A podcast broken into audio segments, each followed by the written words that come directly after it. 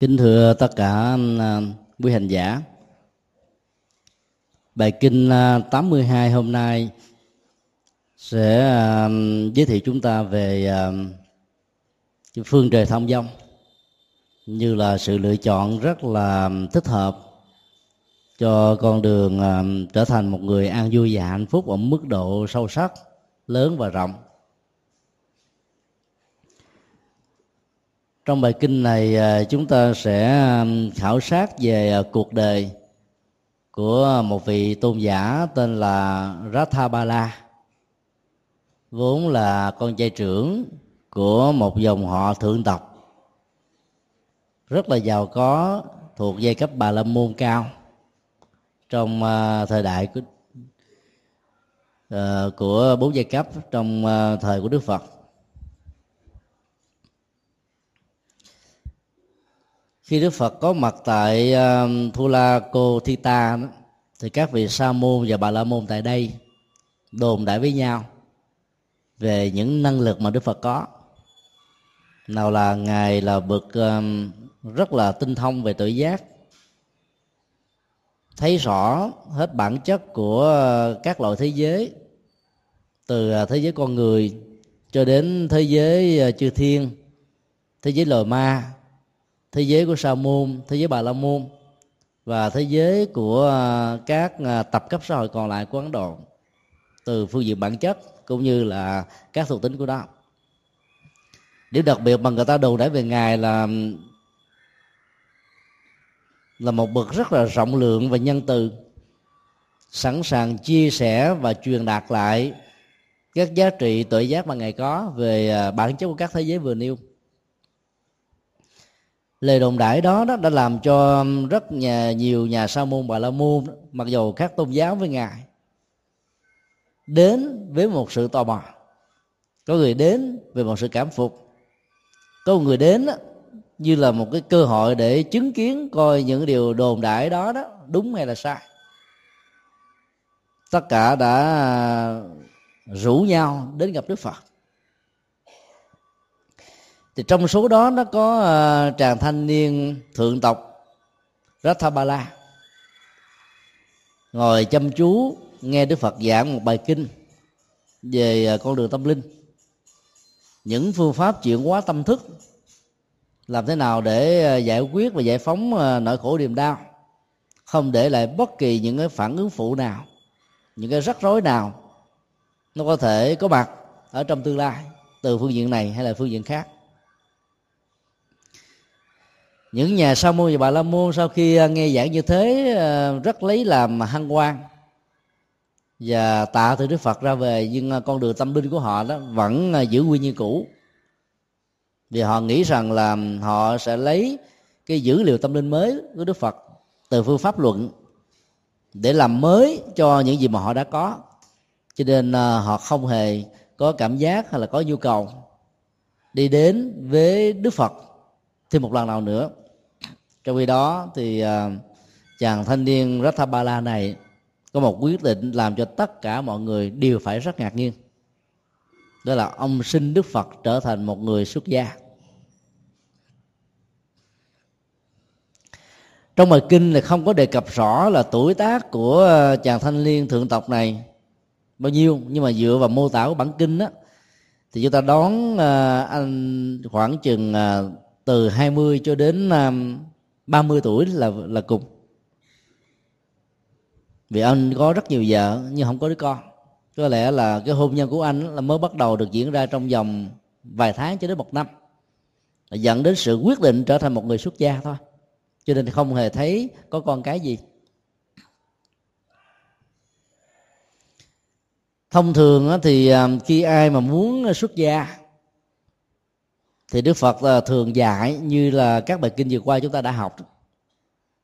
Có một giai đoạn tập sự, ba tháng, và tất cả các vị ờ, tăng chúng đều cùng quan sát về ờ, lý tưởng, tư cách đạo đức, lối sống, sự hành trì, xem coi có thích hợp với lý tưởng của đạo phật hay không. Nếu sự đánh giá của tất cả tập thể với những ờ, những người có kinh nghiệm thấy rõ rằng là người này như là một hạt giống của Phật pháp, có nhiều tiềm năng và có thể đóng góp cho con đường tâm linh, ít nhất cho bản thân mình, thì việc chấp nhận cho người đó đó cạo đầu trở thành một người tu mới được diễn ra. Phần lớn các cái bối cảnh mà chúng ta học từ trước đến giờ là như thế. Nhưng trong bài kinh này đó thì chúng ta thấy là cách ứng xử của đức phật nó khác vì ngài nhận ra rất rõ là qua cái cái cách thức trang phục mà chàng thanh niên này đó thể hiện trên cơ thể của mình thì biết rất rõ là ông này phải là một cậu ấm của một uh, gia đình uh, quý tộc nào đó. Và do vậy đó ngài đã yêu cầu là cần phải được sự đồng thuận của cha mẹ. Ở đây chúng ta thấy cái khái niệm mà đồng thuận của cha mẹ nó được hiểu theo hai nghĩa nghĩa à, thứ nhất là như là một cái bài à, bài thi xem coi người đó đó có thể vượt qua được cái nỗi khó khăn hay không. Rồi cái thứ hai đó là vì là một à, gia đình thượng tộc. Cho nên đó, thông thường là người ấn độ sẽ không bao giờ cho phép con em của mình trở thành một người xuất gia giàu theo truyền thống của bà la môn hay là truyền thống của sa môn. Trong truyền thống của bà la môn đó cái thời à, thanh niên, tức là cái thời à, lập gia thất. Rồi sau khi mà nuôi nấng con cái thành danh đâu vào đó rồi đó, thì người ta mới bắt đầu nghĩ đến chuyện đi tu. Và phần lớn là ẩn tu ở trong rừng sâu. Do đó sẽ là một sự sai lầm và uổng tiếc nếu một chàng thanh niên bà la môn nào đó từ bỏ cái thời thanh xuân của mình để trở thành một người xuất gia. Là bởi vì không có cơ hội để hưởng thụ phước báo hay là những hạnh phúc thế trần đức phật đã yêu cầu anh ta hãy về à, thuyết phục cha mẹ. Nếu có sự đồng ý đó thì hãy nghĩ đến chuyện đi tu. Dĩ nhiên á, luật nhà phật là không bắt buộc phải có sự đồng ý của cha mẹ mới đi tu. Mà trong tình huống này đức phật đang cho người ứng cử viên xuất gia này một bài toán để đông đo tính điếm xem cho là chàng đi tu vì lý do gì. Nếu vì lý tưởng, thì việc thuyết phục cha mẹ không phải là khó. Nếu vì ờ, đam mê hay là sở thích nhất thời đó, thì về gặp cha mẹ cần nhằn cào nhào hay là thể hiện tình thương quấn quýt để giữ chân lại, thì anh ta sẽ khó có thể mà ra đi. Nếu vượt qua được điều đó, thì có thể xác định rất rõ rằng đi vì lý tưởng đức phật có được tha tâm thông thì, thì dĩ nhiên không cần làm bài thực tập đó đó. Thì ngài cũng biết rất rõ rằng là anh này phát xuất từ động cơ và lý tưởng hay là không. Nhưng để cho tất cả đệ tử của ngài có được một bài học kinh nghiệm thì ngài phải làm như thể là ngài không biết. Những gì thuộc về cá tánh của người đang đương đơn trở thành một người xuất gia.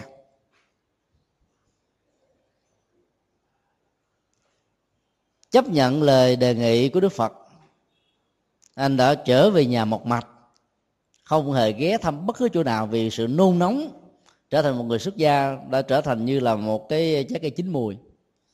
Kéo hoãn thêm một thời gian nào đó nữa là tạo ra một cái trạng thái rất là khó chịu ở anh. Vì và thưa kính với cha mẹ.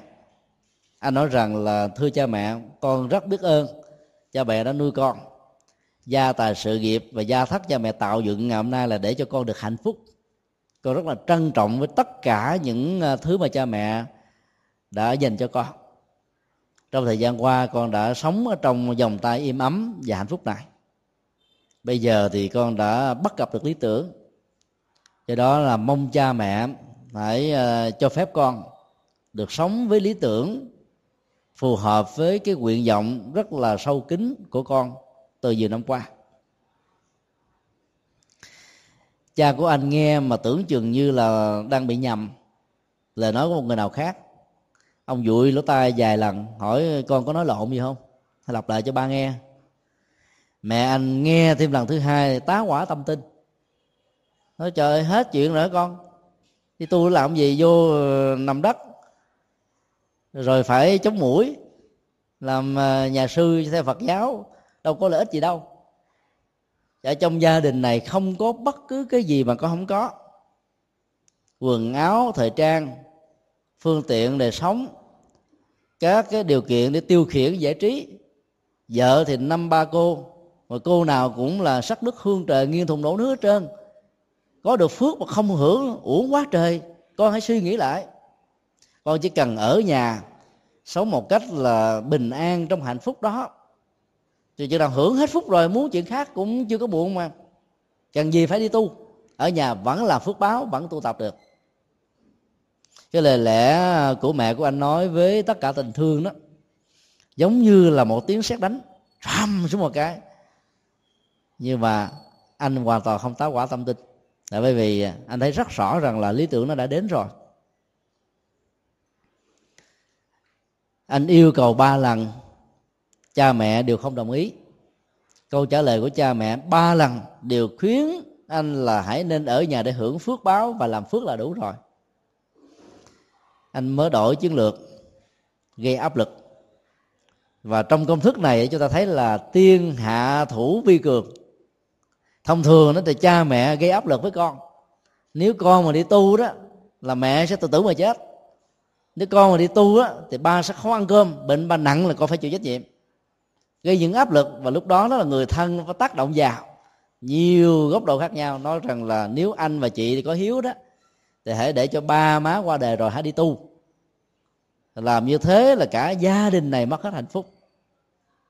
Rất nhiều người à, khi mà phát nguyện đi xuất gia đó, tìm kiếm con đường tâm linh như là lý tưởng và sự lựa chọn của mình, gặp phải những cách lý luận phát xuất từ tình thương và tình thân, quấn quýt và khó tách rời ra như thế. Đưa lên à, bàn cân để tính, thì rõ ràng là việc quyết định đi tu của mình đó nếu như lời ham dọa của cha mẹ phát xuất từ tình thương là một sự thật đó, thì cái việc mà tu tập của mình đạt được kết quả ở trong tương lai có không thì chưa biết, nhưng trước nhất là thấy mình là như kẻ bất hiếu à. Rất nhiều người đã suy nghĩ như thế thì những người nào mà có quyền dòng xuất gia đến gặp chúng tôi và cũng kể lại những điều à, sức ép mà gia đình vì thương quá đã tạo ra thì chúng tôi có xác định như thế này. Trong lịch sử xuất gia kể từ Đức Phật cho đến bây giờ có thể nói là 60% hơn là đi trốn gia đình. Chứ không có cha mẹ nào cho hết Đức Phật là người phát pháo đầu tiên cho truyền thống này và do đó đệ tử của ngài cũng nói gót theo. Do đó đó, mới được cái sự tự do lựa chọn trên con đường tâm linh của mình. Bởi vì cha mẹ, người thân mà thương mình quá, không bao giờ muốn cho mình đi đâu. Và chúng tôi xác quyết rằng là trong những cái điển tích về sự xuất gia của lịch sử Phật giáo đó chưa có tình huống nào mà sự xuất gia dẫn kéo theo cái chết tự vẫn của người cha, người mẹ, người vợ, người chồng, người anh, người em trong gia đình. Thương quá hù dọa thôi để gây áp lực. Nhiều người nghe như thế vẫn không có đủ sức tự tin. Rồi cuối cùng phải à, tạm gác lại cái con đường lý tưởng đó. Nhưng chúng ta phải biết rất rõ rằng là có những hạt giống đó. Nó đến năm tháng ngày giờ phải nảy mầm mà nếu chúng ta ém lại không cho nó trổ thành cây, thì nó sẽ bị chết. Hoặc là nó sẽ bị khựng lại, nó bị chai đi. Ai đã từng à, làm công việc trồng cây thì biết rất rõ đó, cái thời gian mà mới hạ cây xuống đất đó, nó cần đến sự chăm sóc rất nhiều. Mà nếu mình hạ cây vào ngay cái mùa mưa nước động như thế này đó là thế nào rễ nó bị úng thúi và chết. Hoặc là cây có rồi mà chúng ta lại không hạ xuống đất bỏ trong cái bọc lâu lâu mà tưới nước vô một lần thì nó cũng không đủ sức để phát triển. Khi có điều kiện để hạ xuống, tưới phân món nước đi nữa thì nó cũng bị bị đẹp và đi.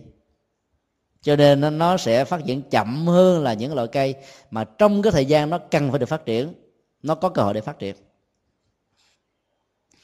Giờ đó vấn đề ở chỗ là chúng ta xác định rằng là mình có lý tưởng và lập trường về một chuyện gì đó mà giá trị và tương lai của nó là chắc chắn có thì chúng ta nên mạnh dạng để dẫn đến sự quyết định hơn là chăn trừ do dự giữa những lời và những thái độ cũng như là sự bảo hộ tình thương của người thân của chúng ta. Cái áp lực của cha mẹ và người thân thường có rất là nhiều và người ta bị bỏ cuộc là do vì cái áp lực này. Còn lần này đó chàng thanh niên uh, Rathabala đó rất là khôn. Anh ta gây áp lực với người thân vì anh ta là cậu ấm trong gia đình đứa con trai duy nhất thôi. Biết rằng là cha mẹ thương mình và do đó phải chiều theo ý mình, chứ mình không chiều theo ý cha mẹ. Anh nói bây giờ con chỉ có hai sự lựa chọn thôi, xin cha mẹ hiểu, thông cảm và ủng hộ cho con. Hoặc là con trở thành đệ tử xuất gia của sa môn cồ đàm, hoặc là con sẽ chết liền tại đây. Cha mẹ nghe nói vế thứ hai là quản à chuyện đâu còn có đó con đừng có ờ, nóng nảy đừng có căng thẳng như thế làm cho cha mẹ lo. Con chưa chết mà cha mẹ chết trước rồi. Lo rầu căng thẳng dẫn đến bệnh tật. Và khi thuyết phục thì anh đều lặp lại ba lần như thế. Không còn cách nào khác là cha mẹ phải tìm cái quản binh. Cái sự quản binh như thế này là cha đó thì vận động những người con uh, của ờ, chậu của chú của bác tức là anh em họ tộc, bạn gì, cô cậu với đứa con trai của ông. Còn bà vợ đó thì đi ờ, mời ờ, những người ờ, bạn thân của con trai của mình đến và dùng cái cái tình cảm để cho những người này thuyết phục. Mà cha mẹ chỉ ngồi đứng như là cái người làm trọng tài mà thôi. Cái quảng bình đó nó cũng có tác dụng một phần nào. Dĩ nhiên á, chàng thanh niên trong tình huống này đâu phải muốn chết thiệt đâu mà muốn hù dọa để cho cha mẹ đồng ý cho ông đi. Do đó là khi cha mẹ rời khỏi nhà để tìm người diện diện ờ, cứu đó thì chàng thanh niên vẫn sống nhân răng nhưng mà anh ta vẫn nằm bất động ở trên cái ờ, cái giường thôi. Vài tiếng đồng hồ sau thì mọi người đều có mặt. Người ờ, thì nói rằng là sẽ là một sai, sai lầm. Nếu đi mà không có sự đồng ý của cha mẹ sẽ là một sự bất hiếu nếu cả lại ý tưởng và quyết định đặc đệ của cha mẹ vì phong tục tập quán người ấn độ lúc bấy giờ là như thế. Và rất nhiều người nói rằng là anh đi đó thì anh đã bỏ tình thân với chúng tôi. Như vậy anh có phải là cái người uh, có lý tưởng tốt hay là có có người có trước và có sau hay không? Nếu bạn đi đó thì như vậy là từ đây về sau tình nghĩa giữa chúng ta với nhau được sẽ bị kết thúc. Vừa đánh vừa so vừa căng thẳng, vừa mềm dịu, đủ cách thức thuyết phục hết. Và thanh niên Rathabala này đều xác định rất rõ rằng là tôi chỉ còn có hai cách lựa chọn, hoặc là đi tu, hoặc là chết trên mặt đất, tức thời bây liền bây giờ đây chính là lúc tôi sẽ chết cho tất cả mọi vị, quý vị chứng kiến. Nó như thế là là những người bạn thân hữu quảng hốt liền và yêu cầu à, mẹ và cha của anh nói thôi, bác, cô, chú, hãy cho Rathabala đi tu đi, chứ bằng không đó là trong trong nhà này sẽ có ờ, đại tang đó. Nghe nói như thế thì gia đình ờ, không còn cách nào khác là phải nhượng bộ cho đứa con. Người cha chỉ có một yêu cầu duy nhất rằng là nếu như con đi tu đó, thì thỉnh thoảng con hãy về thăm cha mẹ, vì thiếu con đó là cha mẹ Ờ, là không có được hạnh phúc mặc dù đang sống ở trên đống vàng. Cái lời nhắn gửi đó, nó thể hiện được một cái tình thương rất là sâu sắc của người cha. Và người mẹ trong tình huống này không thể hiện ra bằng lời nói, mà chỉ thể hiện bằng những dòng nước mắt chảy lên đôi má của bà, làm cho bà cảm thấy uất ức, mà không thể nào thể hiện bằng sự truyền thông do đó chúng ta thấy cái phản ứng cảm xúc của người nam và người nữ khác nhau. Và trong rất nhiều tình huống mỗi một giọt nước mắt nó sẽ trở thành như là một sợi dây xích. Người nữ có thể sử dụng nước mắt như là một lệ khí để thuyết phục người khác. Nếu sử dụng đúng tình huống đó, kết quả có. Nhưng mà đứa con trai trong tình huống này rất khôn anh nó chỉ nghe lời nói của người cha và không nhìn vào gương mặt của người mẹ để cho cái nội quyến nếu bình định của mình nó không xuất hiện. Mặc dầu ở trong tâm thức của mình nó rai rứt, nó nó khó chịu, căng thẳng vô cùng, rất là thương kính và hiếu kính với cha mẹ nhưng không thể nào tiếp tục ở lại đời sống của gia đình. Cũng rất may mắn là trong giai đoạn sự kiện xuất gia được diễn ra đó là các cô vợ của anh được đi về quê thăm cha mẹ cho nên lúc đó đó bà vợ a khóc lóc bà vợ v níu chân bà vợ C đó là lại à, vuốt ve bà vợ D đó là nằm vạ. Thì có lẽ là không tài nào mà đi nổi. Do đó chúng ta phải uh, nghiên cứu cái cách thức là giải quyết cái vấn nạn đó trong một cái tình huống thường lệ. Như à, chàng thanh niên Rathabala này đã làm thì mới thành công. Do đó đó chúng ta biết là có những lúc đó, nghiệp đổ đó nó làm cho mình thất điên bắt đảo. Và người khôn ngoan trong tình huống này là làm sao trì hoãn cái tiến trình trổ nghiệp của một hành động. Tại vì trong giai đoạn đó đó, chúng ta biết rằng là cái năng lực chịu đựng của mình nó đã đến cái lúc mà nó mòn mỏi và cùng lặng rồi. Chịu không nổi. Chỉ cần thiếu một giọt của nghịch cảnh nữa là chúng ta có thể bỏ cuộc và tiêu tan. Do đó chúng ta phải tìm cái quảng binh về tiến trình trổ quả của nghiệp.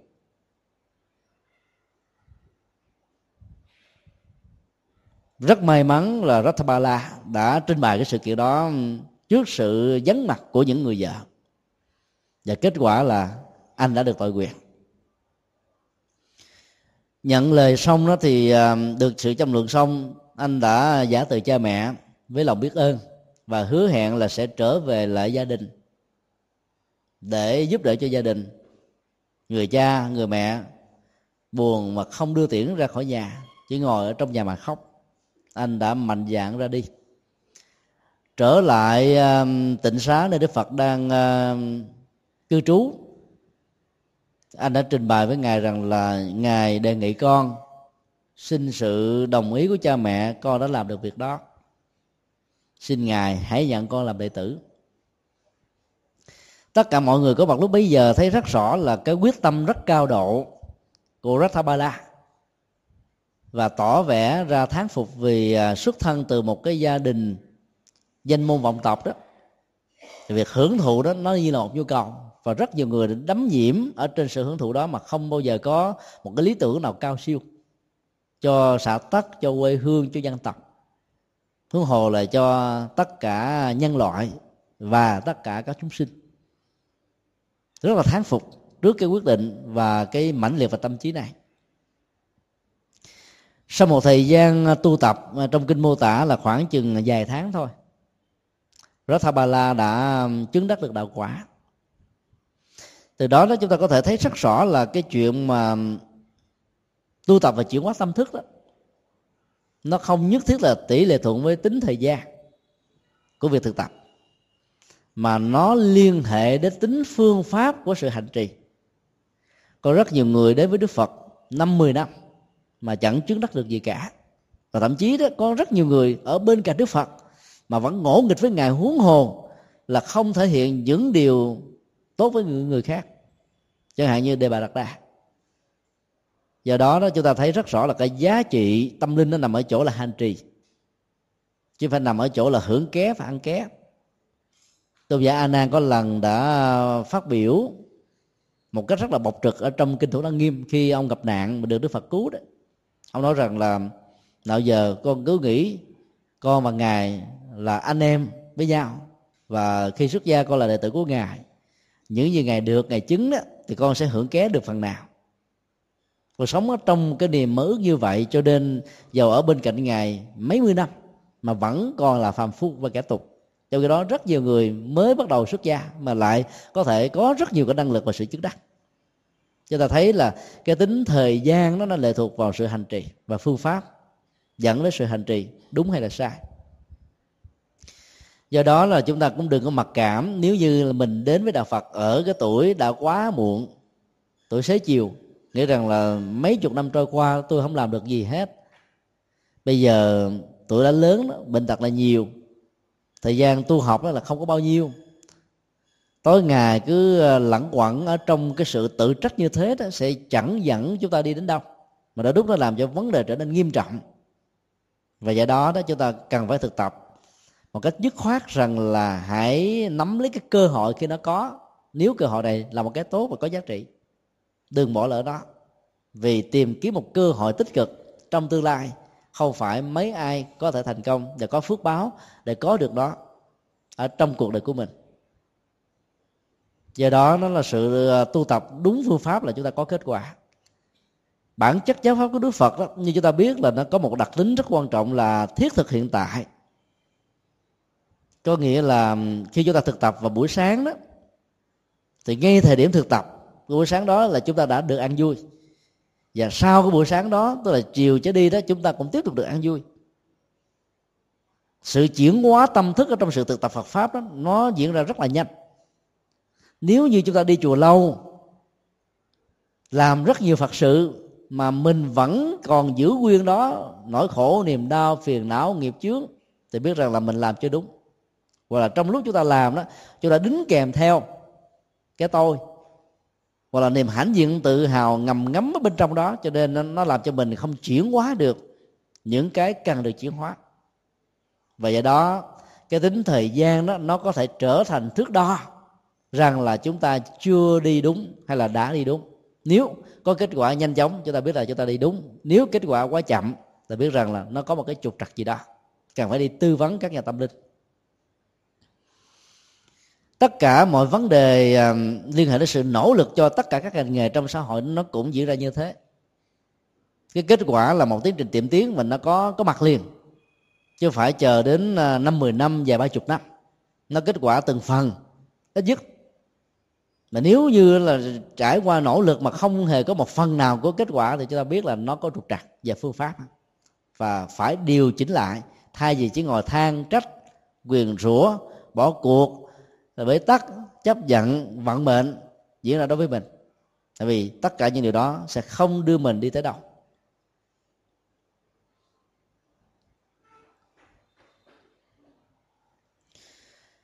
Nhớ lại cái lời à, nhắn nhủ của người cha. Rathabala đã xin Đức Phật trở về lại gia đình của mình. Thì theo truyền thống tâm linh của Đức Phật đó, thì bất cứ những người nào mới bắt đầu xuất gia trong thời gian vài ba năm đó là không được quyền về thăm người thân. Bởi vì sợ cái năng lực tâm linh của mình nó chưa đủ sức mạnh. Về nhà mà gặp cha mẹ khóc lóc, anh em đó khuyến tấn hoặc là nói ra nói vô là cho mình có thể nản lòng thất chí bỏ cuộc nửa chừng. Cho nên đó là là phải để cho mình à, vững chãi và không còn thói chuyển thì mới cho phép mình đi về. Chứ tôi nghe kể lại là khi um, hòa thượng thích thiện hòa sau cái thời gian sống hạnh phúc đời sống gia đình hòa thượng đã phát tâm đi xuất gia và được sự đồng ý của người vợ và những đứa con cái thời gian mà vua học tại à, Phật học đường Báo Quốc ở Huế đó, suốt cả gần 10 năm ngồi dưới mái mấy trường Phật học và hành trì, ngài tuyệt nhiên không hề viết bất kỳ một lá thơ nào cho gia đình. Nhiều người thân đó đã trách ngài đó, kể từ khi đi tu rồi đó là không còn một cái tình nghĩa gì với những người còn lại. Vì ngài biết rất rõ cho bản thân ngài, nếu ngài viết thơ và những người thân viết thơ trong đời sống quá hạnh phúc như thế đó làm cho ngài có thể liên tưởng đến đời sống quá khứ và do đó khó dứt khoát được. Mặc dầu đã trở thành người xuất gia nhưng mà tâm á, vẫn còn một cái gì đó mang tính cách hệ lụy và tính trách nhiệm của một người chồng một người cha. Cho nên ngài đã không cho tất cả người thân biết là mình ở ngôi chùa nào. Sau khi học chương trình Phật học thành công rồi đó thì ngài mới bắt đầu cho biết và lúc đó ra giảng kinh thuyết pháp và là Phật sự kết quả rất là cao. Thì đó là một cái bài học mà chúng ta thấy rất rõ là không phải đó các vị tổ vì vô cớ mà lại hướng dẫn chúng ta đó không nên về thăm gia đình trong một thời gian mà tâm linh của mình nó chưa được vững chãi. Chúng tôi được nghe kể có một số phật tử đó cho biết là khi ờ, một vài thầy, sư cô mới bắt đầu tập tu ở chùa về gia đình gia đình mới bắt đầu là nói những cái chuyện xấu, nghe ở chùa a, ở chùa b, ở chùa c. Chuyện có hay không đó, nó quan trọng, mà đây là một cách thuyết phục để cho người này không nên đi tu nữa. Nghe mà mình chưa có đủ cái năng lực để chuyển hóa đó, thì cái dữ liệu của sự kiện nghe đó, nó sẽ làm cho lỗ tai chúng ta bận tâm đến tâm thức và nhận thức ảnh hưởng đến quyết định và lý tưởng của mình nếu chúng ta chưa phải là cái người bản lĩnh và chuyển hóa được những điều đó đó, thì khi nghe đó chúng ta nên thực tập là nghe tay trái là cho nó bay đi qua lỗ tai phải và ngược lại. Và do đó đó, trong quan hệ giao tế với những người thân, không phải chuyện gì chúng ta cũng đi giải bài tâm sự, nhất là những cái chuyện buồn, chuyện đau, chuyện khổ của mình. Nói từ giờ này qua ngày khác, cho ta nói xong rồi đó, mình giải tỏa được cái ức chế tâm lý mà người kia hứng đủ hết họ trở thành giống như cái sọt rác chúng ta chứa hết nỗi đau của mình. Rồi mình nói xong thì mình ngủ phò phò, khỏe quá, có người hiểu mình, thông cảm mình, người kia về mất ăn bỏ ngủ. Do đó đó thay vì chúng ta đi à, đốt lửa và truyền nỗi đau cho người khác thì đức phật dạy là hãy kết thúc nỗi đau đó ở ngay cái chỗ nó được xuất hiện.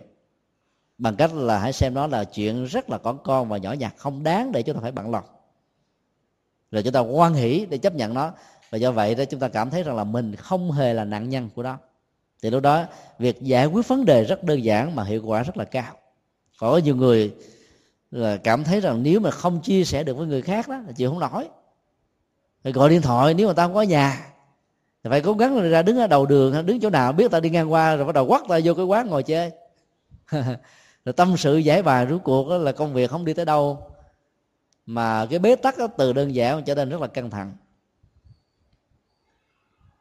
Do đó đó là phải thật là vững chãi về tâm thì mới được cho phép về nhà. Và luật Phật cũng có quy định đó, khi mà về thăm gia đình đó, mình không nên đi một mình. Là bởi vì sợ những cái tác động ảnh hưởng làm cho mình thói chí đi, cho nên phải có một người đi kèm theo. Do đó đó là những người mới bắt đầu tập tu đó phải có một cái à, sự hướng dẫn và tư vấn của những người đi đi tu trước. Rằng là trong thời gian có mặt trong chùa đó là chúng ta đang thực tập giải quyết cái tôi, tháo gỡ cái tôi. Và do đó đó là nếu mình có bị à, phạt, hay là bị la, bị rầy, thế này thế kia đó, phải biết rằng là đang làm cho cái tôi của mình nó bị tơi tả, rách tác ra, để nó không còn là nó nữa. Từ đó chúng ta mới bắt đầu trở thành như là một con ngựa thường chủng đi theo con đường tâm linh mới để mà kết thúc cái thói quen của đời sống tại gia. Rất nhiều người đã không trải qua được cái bài thực tập đó. Khi nghe các vị thầy à, giả vờ la mình như thế là bắt đầu mình chán nản liền, trời tôi vô chùa tôi chán ở nhà quá, vô chùa tôi cũng tiếp tục bị la. Thôi thà về nhà ở xuống hơn. Cho nên lâu lâu nhảy dù, chạy về nhà trốn không phải báo ai về nhà khỏe xong chạy vô chùa lại. Như vậy thì chúng ta biết là cái năng lực tập của mình nó yếu quá. Vào trong chùa đó mà mà đưa một vị thầy hướng dẫn tâm linh đó nghiêm khắc nhiều chừng nào thì chúng ta may mắn và hạnh phúc chừng đó. Giống như vào một cái lò vỏ để luyện. Ông thầy nào phạt bên ngoài thì mình sẽ thành công. Còn mình học, luyện mà tập chẳng ra chi mà vẫn được khen thì biết rằng là mình sẽ bị thất bại ở trong tương lai trên nền tảng của những cái thất bại ở hiện tại. Khi ờ, được sinh như thế thì đức phật ờ, không có bất kỳ một ờ, cái do dự nào mặc dầu đại chúng yêu cầu ngài không nên cho. Ngài vẫn quyết định là hãy để cho Rathabala trở về. Vì ngài biết rất rõ là Rathabala đó đã không bao giờ bị thói chuyển nữa. Và ngài cũng không cần yêu cầu bất cứ một vị tu sĩ nào đi đính kèm theo để hỗ trợ. Ở trong tăng chúng biết rất rõ là Rathabala có mấy vợ. Về nhà nó không khéo là bị dướng luôn. Ở trong cái tình thương tình yêu tình vợ chồng nhân dân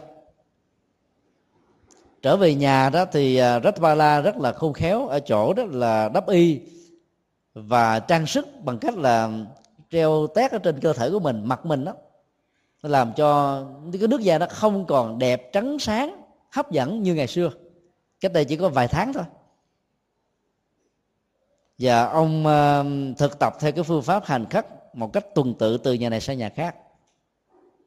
Đến ngay ngôi nhà của chính ông đó thì ông dừng lại hơi lâu chút xíu. Mà không ai cho cái gì. Cha ông đang uh, ngồi cẩu râu ở trong căn phòng nhìn ra thấy ông thầy chùa đầu trọc giận lên liền.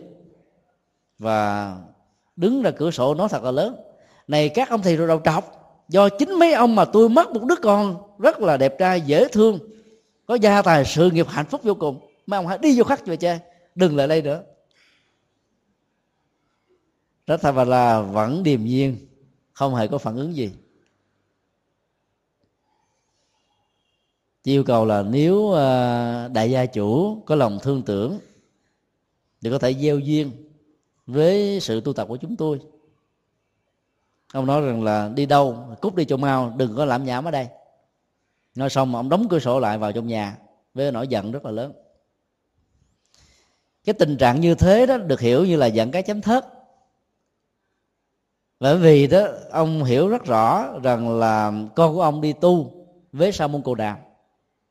Mà đức phật là người đầu tiên mở ra truyền thống cạo bỏ râu tóc ở trong ờ, các bản dịch tiếng việt về sự xuất gia là dịch là cắt bỏ râu tóc, vì động từ cạo và cắt trong tiếng bali nó là một thôi cho nên phải hiểu là cạo.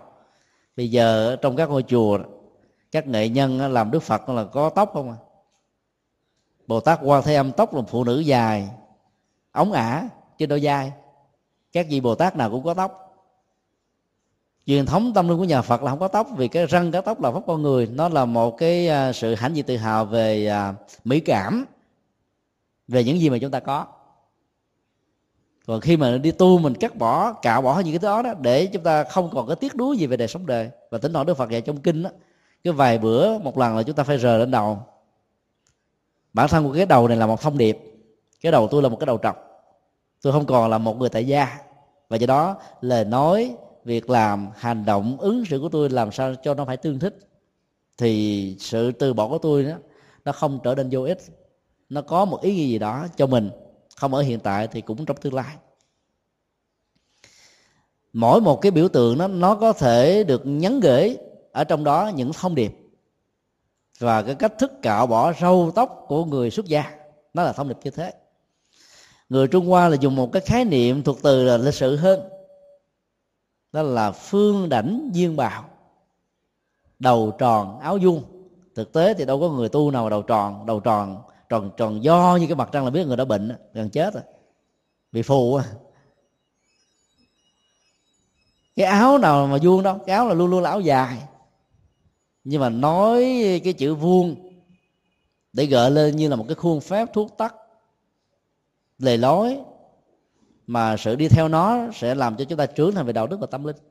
Mặc chiếc áo này vào rồi đó thì chúng ta phải ứng xử trong đi đứng nằm ngồi hết sức là oai nghi và tế hạnh. Nên ra cái phong thái của một người tu, nó khác với cái phong thái của người đời.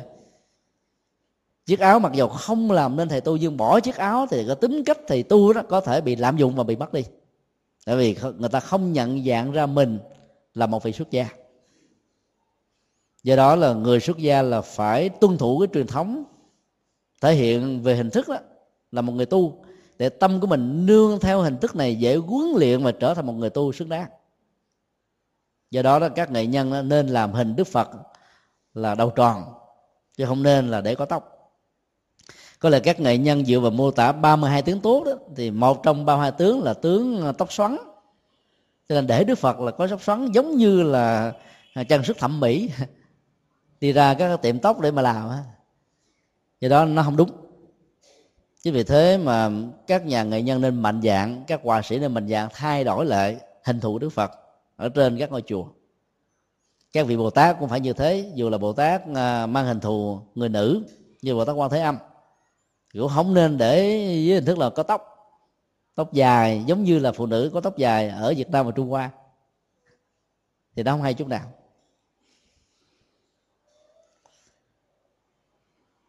Đứng một hồi đó thì Rathabala nhìn thấy là người nữ ờ, người tỳ nữ trong gia đình đem một cái nồi cháo vừa ăn không hết của ngày hôm qua, chuẩn bị đổ ở trên đất. Thì ngài đã ờ, yêu cầu cô ngưng cái hành động đó và nói rằng là nếu cô muốn đổ thì hãy đổ vào cái bát này. Đây là cái cách thức mà cô có thể gieo được phước, còn đổ trên đất đó, nó có thể tạo ra vi trùng và nó có thể ảnh hưởng đến sức khỏe cho cái ngôi nhà, nơi mà có những người đang sống trong đó. Cô tỳ nữ này thì nghe nói như thế và được yêu cầu như thế đó, thì cô cũng không có ngần ngại gì mà đổ cái nồi cháo hơi thiêu thiêu vào trong cái bát của vị sư. Và khi mà tiếp cận gần như thế đó, nghe cái giọng nói, cái hành động, cái gương mặt, cái cô nữ nữ tỳ này có cái cảm giác rằng đây là một người rất là thân thích mà mình đã từng gặp. Suy nghĩ một lòi, một hồi đó thì cô mới ờ, đoán chắc rằng là đây chính là cậu ấm của gia đình mình thôi. Rathabala khi nhận được ờ, nồi cháo thiêu, đã ngồi xuống ở một góc tường và ăn một cách rất là ngon lành. Nữ tỳ đã chạy vào trong nhà, gặp ờ, người cha và mẹ của Rathabala và báo rằng là thưa tôn mẫu và thưa tôn phụ, con à, vừa tiếp xúc với à, cậu ấm của gia đình mình. Cái người mà đứng trước cửa nhà chúng ta để xin ăn đó, không ai khác hơn là cậu ấm đó. Bà nghe mừng quá và phát biểu như thế này. Nếu đó là một sự thật đó, thì từ đây về sau bà sẽ giải phóng cái kiếp nữ tỳ của con trong căn nhà này. Từ cái phản ứng đó đó, chúng ta có thể thấy nó như là một cái à, mẫu số chung của tất cả con người. Trong niềm vui đó, chúng ta thích làm việc tốt. Do đó đó, khi mà người thân của mình có được cái niềm vui, thì mình nên khuyến khích người đó làm việc tốt, việc a, việc b, việc c. Nếu người đó không tự tạo ra việc tốt bằng một sự phát tâm, như chính trong tình huống này. Cái cảm giác hạnh phúc đó làm cho chúng ta cảm thấy rất là quan hỷ và mình sẵn sàng làm những thứ mà hàng ngày bình thường. Mình xem nó như là một điều cấm kỵ mà mình không muốn làm. Trong quan hệ giao tế cũng như vậy, nếu chúng ta đang có một cái à, gút mắt với một người nào đó, mà cái tình thương và tình thân đó, nó không thể làm chúng ta cắt rời khỏi người đó, mà trên thực tế chúng ta là phải sống chung. Rồi nếu như mà mình không giải tỏa được cái gút này đó, thì à, ở trong nhà nó trở thành là nỗi khổ niềm đau cho nhau khí oxy mất đi và thế và đó là khí carbonic, căng thẳng, ngột ngạt, khó chịu vô cùng. Chúng ta không còn cách thức nào khác là phải giải phóng khổ đau cho mình và người đó bằng cách đó là giải hòa. Cái cơ hội của giải hòa đó là là chờ lúc người đó có một sự kiện hay nhân một dịp nào đó mà hạnh phúc của họ có thể dâng trào lên ở mức độ khác hơn bình thường, thì cái lời đề nghị về giải hòa sẽ có hiệu lực rất là cao. Chẳng hạn như là cái ngày sinh nhật hay cái ngày lễ cưới, hay là cái ngày thành công, ngày tốt nghiệp, một cái ngày gì đó mà để lại ấn tượng rất đẹp ở trong đời của người mình, quan tâm mà đang có gút mắt với mình. Thì nhân cơ hội của ngày đó đến đó, chúng ta đem quà cáp. Chỉ là những cái hoa, những cái hình ảnh đơn giản ngày xưa mà nó từng gắn bó với cái hạnh phúc. Nhìn thấy là cái hình ảnh đó, thì cái hạnh phúc là trôi về với quá khứ, làm cho người đó nhớ lại những cái giờ phút rất là đẹp và khó quên và lúc đó người ta sẵn sàng bỏ qua cho nhau. Trong tình huống này đó, chúng ta phải phòng hờ. Thỉnh thoảng vẫn có nhiều người tự ái đó. Và họ khó chịu. Khi tiếp xúc như thế thì họ sẽ đặt vấn đề. Tại sao mấy ngày vừa qua, ông bà không thể hiện việc đó với tôi và bây giờ phải làm vì có mục đích gì đây? Cho nên phải phòng hờ. Và do đó họ không tiếp nhận liền. Họ có thể, họ nói bằng những cách rất là cọc lóc. Bất cần, cốc cần để một mặt á, là xem thử coi chúng ta có thật lòng hay không. Nhưng mặt khác á, nó như là thể hiện của sự hoài nghi. Và cái thứ ba đó nó như là một cái phản ứng bị chai sạn về cảm xúc. Qua một thời gian mà sự hàn kết đó chưa từng có mặt. Thì trong tình huống đó chúng ta buộc phải kiên nhẫn lý giải và trình bày làm cho người đó từ cái trạng thái căng thẳng đó, trở thành một trạng thái là nguội lạnh xuống và dễ dàng chấp nhận cái tấm lòng chân thật của chúng ta thì lúc đó nó cái kết quả nó sẽ có mặt. Cho ta thấy là bà à, tôn mẫu này đó khi nghe nói mừng quá. Bởi vì cô nữ tỳ là được bà mua. Và khi mà một người thuộc giai cấp thấp được một người giai cấp cao mua về nhà thì cái đó trở thành như là một sở hữu tài sản giống như một món hàng một món vật.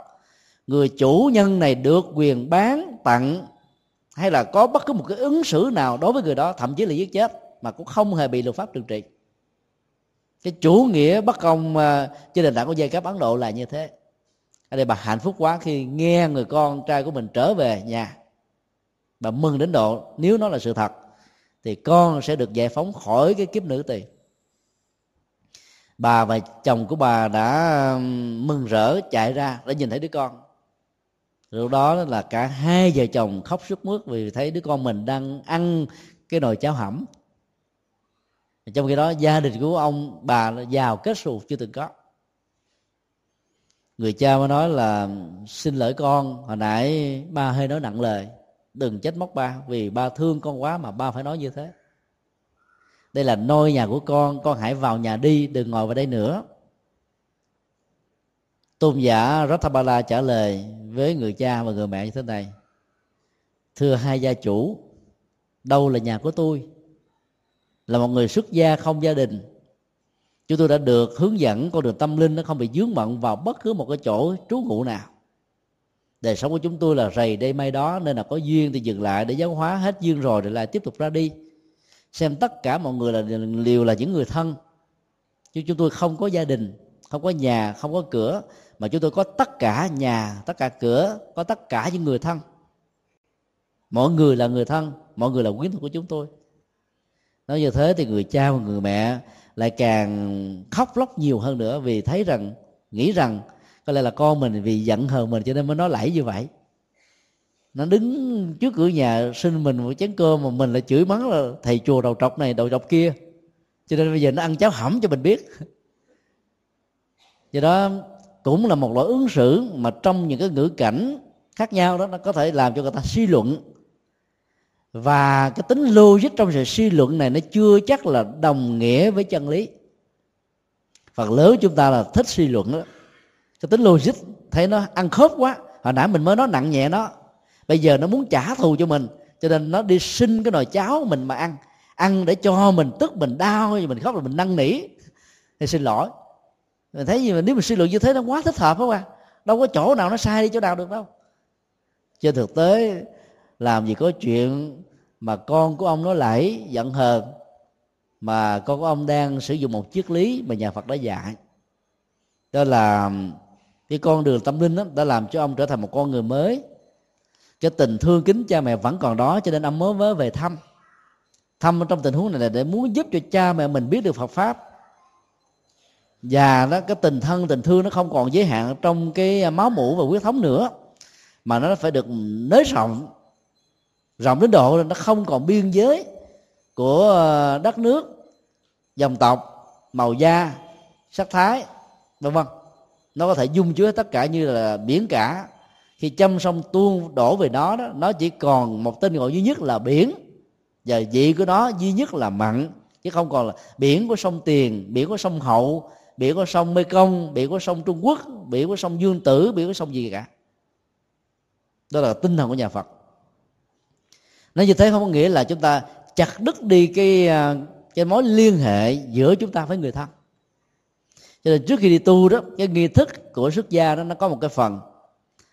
Nếu không có sự chứng kiến của cha mẹ mình trong lời xuất gia đó, thì chúng ta phải hướng về phía cha mẹ để lễ lại, để tạ ơn. Để từ đây về sau đó, chúng ta là con của phật. Cha mẹ là cha mẹ của chúng ta trên cái sự vay mượn thân xác này, chúng ta phải phải đền ơn và hiếu kính bằng cái là quá độ. Còn chúng ta lại có một cái giá trị tâm linh cao hơn để chúng ta có thể thấy những người lớn tuổi bằng như cha mẹ mình, cũng chính là cha mẹ của mình. Để từ đó đó, việc cứu độ những người đó nó không bị giới hạn ở trong bất cứ một cái gì. Như vậy là chúng ta mở một cái quan hệ đối với con người ở phạm vi rộng hơn và lớn hơn, chứ không phải là chúng ta là cái người đã chai sạn đi cái mối quan hệ tình thân với cha mẹ ruột thịt thương mình như là trứng mỏng. Do đó là trong các cái à, ứng xử đó, thỉnh thoảng chúng ta đừng có quá lệ thuộc vào tính logic của lý luận. Chúng ta suy luận đầu này, chúng ta suy tưởng đầu kia, và cuối cùng nó dẫn đến sự tan quan và tan nát của gia đình. Biết rằng là trong những cái tình huống à, mà sự hiểu lầm có thể diễn ra thì chúng ta cũng không nên đặt nặng về cái lời nói của người phát ngôn trong trong lúc đó. Thì chúng ta mới dễ dàng bỏ qua những điều khó nghe. Bỏ qua những cái, cái lối ứng xử là khó có thể chấp nhận và dung thứ. Đây là một bài học mà mình có thể tham khảo được. Thì con à, bắt đầu vào à, trong nhà. Nhưng mà trước khi vào nhà đó Rathabara đã yêu cầu là hãy cho phép à, ngài tiếp tục ăn hoàn tất cái phần thực phẩm đang còn dở dang. Rồi theo truyền thống ăn uống của nhà Phật đó là chúng ta không được dùng tay để bới móc những cái ở dưới lên trên để ăn trước. Nếu cái đó nó ngon và hấp dẫn, thì ăn theo trình tự trước và sau. Ngon dở không còn là vấn đề nữa. Và cũng không được là ăn bỏ mứa, nếu như không vì lý do sức khỏe và bệnh tật. Còn nếu mà dở mà bỏ đó thì trở, trở thành bị cái tội cái lỗi đó là phí phạm của đàn na. Và phải bị uh, sám hối đầu kiết la tức là trị phạt ở mức độ đơn giản. Thì trong lúc chờ người con mình ăn hoàn tất cái phần ăn đang dở dang đó thì ờ, người mẹ đã chạy vào trong nhà kêu các đưa cô cô dâu của mình hãy trang sức thật là lộng lẫy và đẹp. Nước hoa nước thơm đó, thật là hấp dẫn rồi để tất cả những cái ờ, kỷ niệm vật trước mặt gia tài sự nghiệp nó đầy đủ phía trước. Bắt đầu là người cha mới mời Rathabala vào bên trong. Trái với tất cả những uh, dự đoán và cái kế hoạch của người mẹ đặt ra Rathabala đã không còn màng tới tất cả những thứ mà trước đây đấy ông đã từng sai đắm đó. Đến độ đó một người vợ đẹp vẫn không làm thỏa mãn yêu cầu cha cưới thêm người thứ hai. Rồi người thứ ba, người thứ tư, thứ năm. Mà bây giờ tất cả những đó nó không còn giá trị của sự thu hút nữa. Ngài chỉ nói những cái lời để tạo sự thông cảm.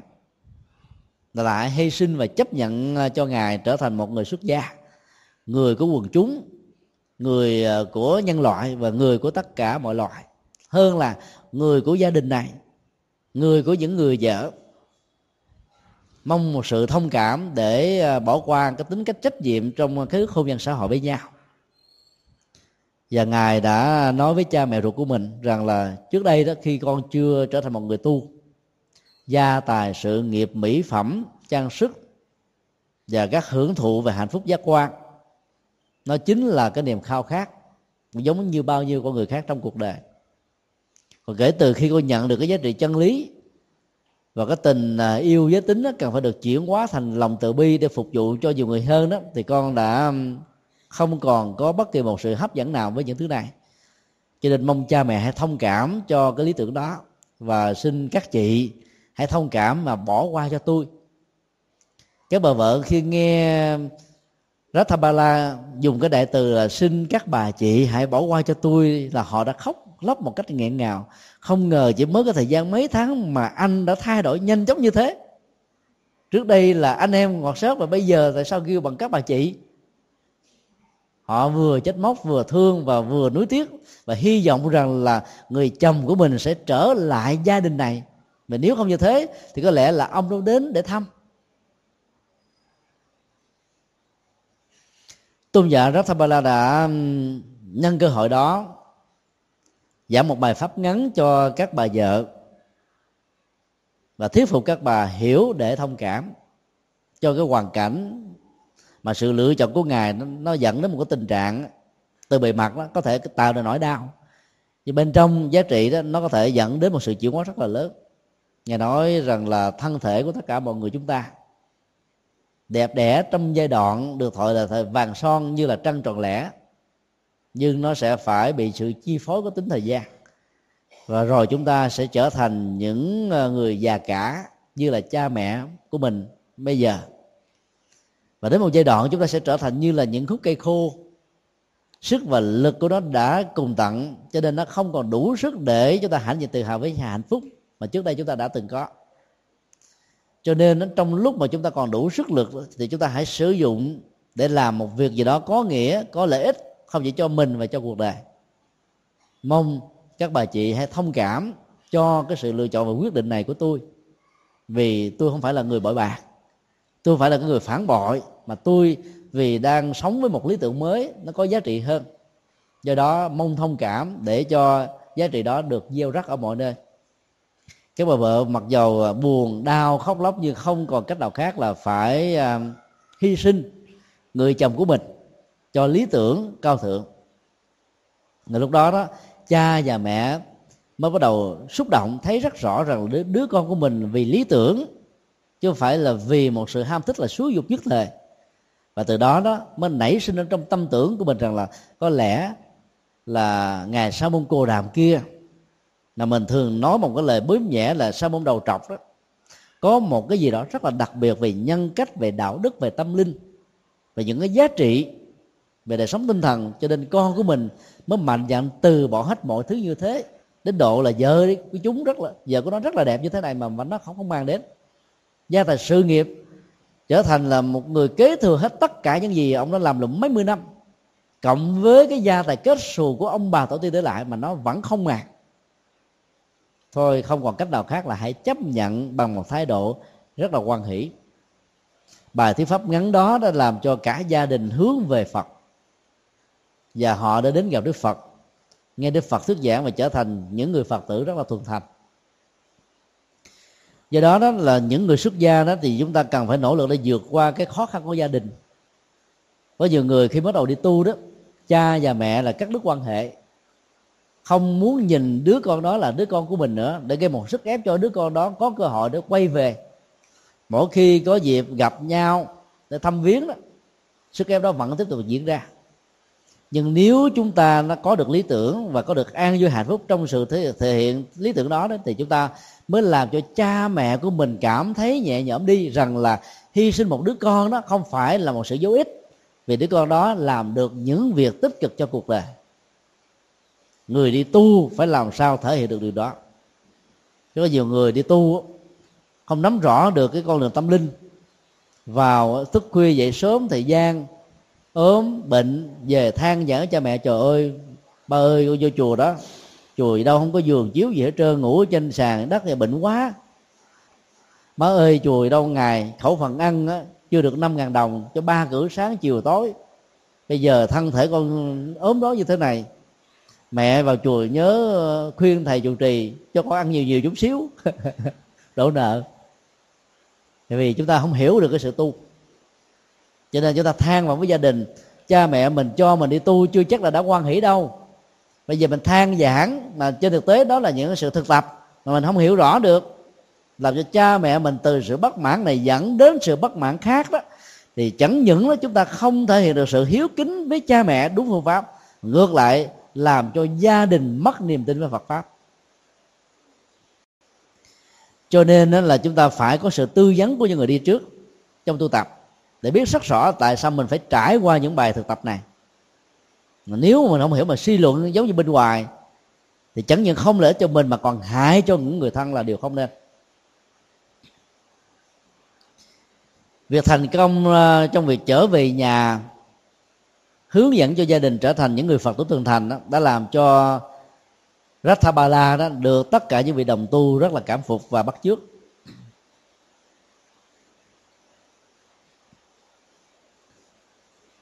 Trở về lại tỉnh tịnh xá. Sự kiện đó đã làm cho tất cả mọi người cùng biết. Và đức vua của à, bang này lúc đó tên là cô ra gia rất là cảm phục. Cho nên đó đã đến thăm tôn giả Rathabala và ca ngợi bằng những lời lẽ rất là tôn kính. Theo ông đó, ông nhận xét rằng là nếu như tôi không lầm thì à, tôn giả đã đi tu về bốn lý do. Thứ nhất là nhìn thấy được cái tình trạng bị lão si. Nó diễn ra với tất cả con người và mọi chúng loại, cho nên ngài đã phát tâm đi tu. Hoặc là có thể là do nhìn thấy được rằng là cái bệnh suy nó nó có mặt với con người như là một sự thách đố. Bệnh tật làm cho con người chán nản, thất vọng, bỏ cuộc, và có một đời sống rất là ảm đạm. Vì không muốn nhìn thấy cái cảnh trạng đó, cho nên quyết định trở thành người xuất gia hoặc là thấy rất rõ rằng là cái ờ, tài suy, tức là gia tài sự nghiệp của mình nó bây giờ như là đang trong tình trạng linh do nhưng mà trong tương lai nó do, vô thường, thiên tai, hạn hán, lũ lụt, mất mùa, động đất, sóng thần, mà trở thành người chấn tay là chuyện rất là bình thường. Và trong thế giới của kinh tế thị trường, mà nhất là các cái sàn giao dịch chứng khoán đó một giờ trước đó mình có thể là một tỷ phú kết xù cái gì cũng có nhưng mà giờ sau trở thành người trắng tay thiếu nợ? Mà nhiều người đã không chấp nhận được cái tình trạng như thế để phải tư vấn chết trong khổ đau và tức tuổi có lẽ là thấy rõ được cái sự à, tài suy như vậy cho nên đó, ngài đã không muốn kế thừa cái gia tài cái sù mà trở thành một người xuất gia. Hoặc là nếu tôi không lầm thì ngài nhìn thấy rất rõ rằng là thân thể này nó sẽ suy. Cái thể trai tráng bây giờ hưởng thụ hết tất cả mọi thứ về dục lạc đó, đến một lúc nào đó nó nó sẽ trở thành là lực bất tòng tâm, muốn thể hiện cái năng lực đó cho công việc này, việc nọ, cho gia đình, cho người thân, cho người thương mà mình làm không nổi vì vì thân thể già suy, làm cho chúng ta khó có thể thực hiện được. Rathabala trả lời với nhà vua rằng là, thưa đại vương bằng tăng đi tu không phải vì những lý do như thế phần lớn đó khi chúng ta đi tu đó khi hỏi động cơ tại sao đi tu. Thì những người gặp chúng tôi thường trả lời rằng là, thầy ơi, tôi thấy là cuộc đời này vô thường quá. Thân này nó cũng vô thường, nay còn may mắn. Cho nên nó tu sớm tốt nên chết giữa chừng không biết mình đi tới sanh về đâu. Sau hôm nay cũng tại giảng đường này sau khi à, chia sẻ à, bài pháp thoại xong thì có một số người lên à, tư vấn và hỏi như thế này tôi là một hành giả tịnh độ tông. Tôi thích niệm danh hiệu của đức phật a di đà thỉnh thoảng niệm danh hiệu của bồ tát quan thế âm trong những tình trạng nạn nguy và khẩn cấp. Nhưng phải lúc nào tôi cũng nhớ để mà niệm. Nếu như trong lúc mà trên đường tôi đi làm việc gì đó, tai nạn giao thông diễn ra tức thời thì ai hộ niệm cho tôi để được siêu sanh? Là thấy nỗi lo lớn không? Đang sống mà cứ nghĩ đến cái chết rồi. Và trong tâm tưởng của người đặt câu hỏi đó nghĩ rằng là nếu không có người hỗ trợ thì chúng ta sẽ không có thể siêu sanh thoát quá được. Đó là một niềm tin sai lầm về bản chất của tịnh độ tông. Khi nhìn thấy à, đi theo người đó còn có một người thân khác chúng tôi mới đề nghị à, người đó hãy suy nghĩ như thế này. Ngày hôm nay đó, hai vị đến đây, giảng đường của chùa xá lợi để nghe giảng là như vậy là hai người đang hỗ trợ và hộ niệm cho nhau. Do vậy có người này đi, cho nên người kia cùng đi cho vui. Do vậy có người này khuyến khích, cho nên người kia không đành lòng. Ở nhà coi những cái chương trình hay trên tivi gác lại một bên để nghe một bài thuyết pháp. Thì như vậy là hai vị đang làm cái công việc là hộ niệm và hỗ trợ cho nhau. Nhưng có rất nhiều à, ngày đó là quý vị đi một mình và vẫn cảm thấy hạnh phúc, vẫn được bình an vì cái lời giảng thuyết pháp của các vị sư tại giảng đường đó, nó đánh vào đúng ngay cái hoàn cảnh mà mình đang gặp phải. Cho nên cái bế tắc đã được giải quyết, do đó chúng ta được hạnh phúc. Thì trong tình huống này mình đâu có một người nào hộ niệm, trợ niệm đi cùng theo đâu. Và thỉnh thoảng có nhiều tình huống là người vợ đi thì phải trốn chồng, không dám cho chồng biết, nói rằng là đi chợ. Mà trên thực tế chẳng có đi chợ nào. Mà đi đến cái chùa để nghe pháp mà phải nói đi chợ vì nếu nói đi chùa về nhà bị ông chồng ông nhằn chết luôn hoặc là có nhiều ông chồng á, đi làm công tác phật sự mà nếu nói sự thật đó bà vợ bà bà không an tâm không cho đi cho nên phải nói là đi công tác. Tức là phải giấu giếm như thế trong những nghịch cảnh. Do đó chúng ta vẫn là một mình một mình cất bước một mình văn du hạ đông rồi lại xuân thu. Thế gian làm cảnh thái hư lập nhà rất nhiều người phải sống ở trong một hoàn cảnh cô đơn một mình một người như thế mà lý tưởng vẫn được thực hiện một cách rất là tốt đẹp vì có lập trường. Còn nếu như chúng ta không có được bản lĩnh đó, chúng ta cần đến sự hộ niệm đó, thì chúng ta tạo ra một tiến trình lệ thuộc tự thân. Cái thử hình dung ờ, ở trong những cái phòng cấp cứu của các bệnh viện đó, cái máy trợ thở đó, nó chỉ có giá trị trong những lúc chúng ta không tự thở được đó muốn cho người đó sống một cách lâu dài đó, là phải làm sao trong lúc không có máy trợ thở, người đó phải tự thở bằng cái buồng phổi, bằng cái tim và bằng sự sống của mình. Còn chúng ta thương mà chúng ta tạo cho người, một người nào đó đó, một cái máy trợ thở thì chúng ta đã giết người đó chết, vì người đó sẽ không thở bằng chính họ. Cho nên các sự hỗ niệm, hộ niệm và trợ niệm nó chỉ có một cái giá trị là trợ giúp trong những lúc mà chúng ta không đủ sức để vượt qua một cái hoàn cảnh quá khó khăn. Thì chúng ta cần đến nó còn trên thực tế chúng ta cần phải tự sống bởi năng lực và cái sức lực của bản thân mình, phù hợp với luật pháp và đời sống đạo đức thì chúng ta mới bền bỉ được. Do đó đó, chúng ta thấy rất rõ rằng là cái việc mình đi tu đó, theo à, bốn điều mà nhà vua nêu ra đó, đối với phần lớn chúng ta là quá hấp dẫn. Thấy được cái triết lý của vô thường, vô ngã. Vô thường về phương diện là lão suy bệnh suy và thân suy và trên cơ sở đó chúng ta cũng thấy được cái sự vô ngã vì nó không phải là cái của tôi. Cho nên thân thể này nó không trẻ mãi, không già với mình rồi cái thân thể này nó phải bị bệnh. Rồi nó phải bị biến ngoại nó làm bị cho mình không còn là mình của ngày xưa nữa. Hoặc là mình nhìn thấy rằng là các gia tài sự nghiệp của mình đó, nó sẽ có thể bị thách đố bởi rất nhiều cái cửa ngõ tiêu thụ. Ví dụ như là ăn chơi rượu chè bé bét cờ bạc hay là có người thân người thương phá gia tài hại của sản xài tiền tiêu như nước thì nó dẫn đến tình trạng là tọa thực sơn băng, giàu có, giàu sang của quý, cỡ nào đi nữa, cũng nghèo. Vì không biết kiệm phước và kiệm đức. Như vậy là thấy rõ được cái tiến trình vô thường, vô ngại như thế, đi tu thì quá hấp dẫn rồi, không à? Hay thế mà câu trả lời của tôn giả Rathabula rất là sâu sắc. Đó chỉ là một phần rất nhỏ mà các vị xuất gia chân chính trên con đường tâm linh của Đức Phật đã lựa chọn, chứ không phải là tất cả các vấn đề ở đây bản thân tôi và rất nhiều à, các hành giả tâm linh khác. Tôn giả rất Rathavata đã nói như thế. Thưa đại vương, vì thấy thấy rõ rằng là thế giới này vô thường và nó sẽ dẫn đến cái tiến trình bị hủy diệt. Cái phạm trù về nhận thức ở đây nó rộng và lớn hơn. Ở bốn cái điều điêu ra của nhà vua đó là vô thường, vô ngã, liên hệ đến cái tôi của Rathabala chứ không phải tới cái thôi của người khác. Vì mình sợ cái tình trạng nó diễn ra với mình cho nên thà mình đi trước chứ để mình không bị tiếc nuối về nó. Như vậy là mình đang lẩn tránh cái vỏ dưa cái tôi này nhưng mình lại gặp cái vỏ dừa của cái tôi khác. Và sự lẩn tránh đó, đó nó cũng là một sự ích kỷ đó. Vì mình không muốn nhìn thấy cảnh tượng đó diễn ra cho nên mình đi tu để mình giữ cái phong cách rằng là tôi lúc đó tôi đẹp trai lắm tôi đi tu chứ không phải là tôi không ai thương. một cái hãnh diện tự hào như thế nó chẳng đưa chúng ta đi tới đâu. Bản chất cái vô thường thế giới nó liên hệ đến uh, mọi chủng loại trong đó có con người và mình chỉ là một phần rất nhỏ ở trong cái nội hàm mang một ý nghĩa rất là khái quát và lớn này. Sự thay đổi biến dịch của mọi thứ đó làm chúng ta phải suy nghĩ rằng là nó có hai cái đời sống. Một bên đó là thế gian như đức phật đã nói nó giống như có mái nhà che giúp cho mình được an toàn, nắng và mưa như là cơn mưa đang được diễn ra. Nếu không có mái nhà che như thế này đó, thì có lẽ chúng ta sẽ bị ướt.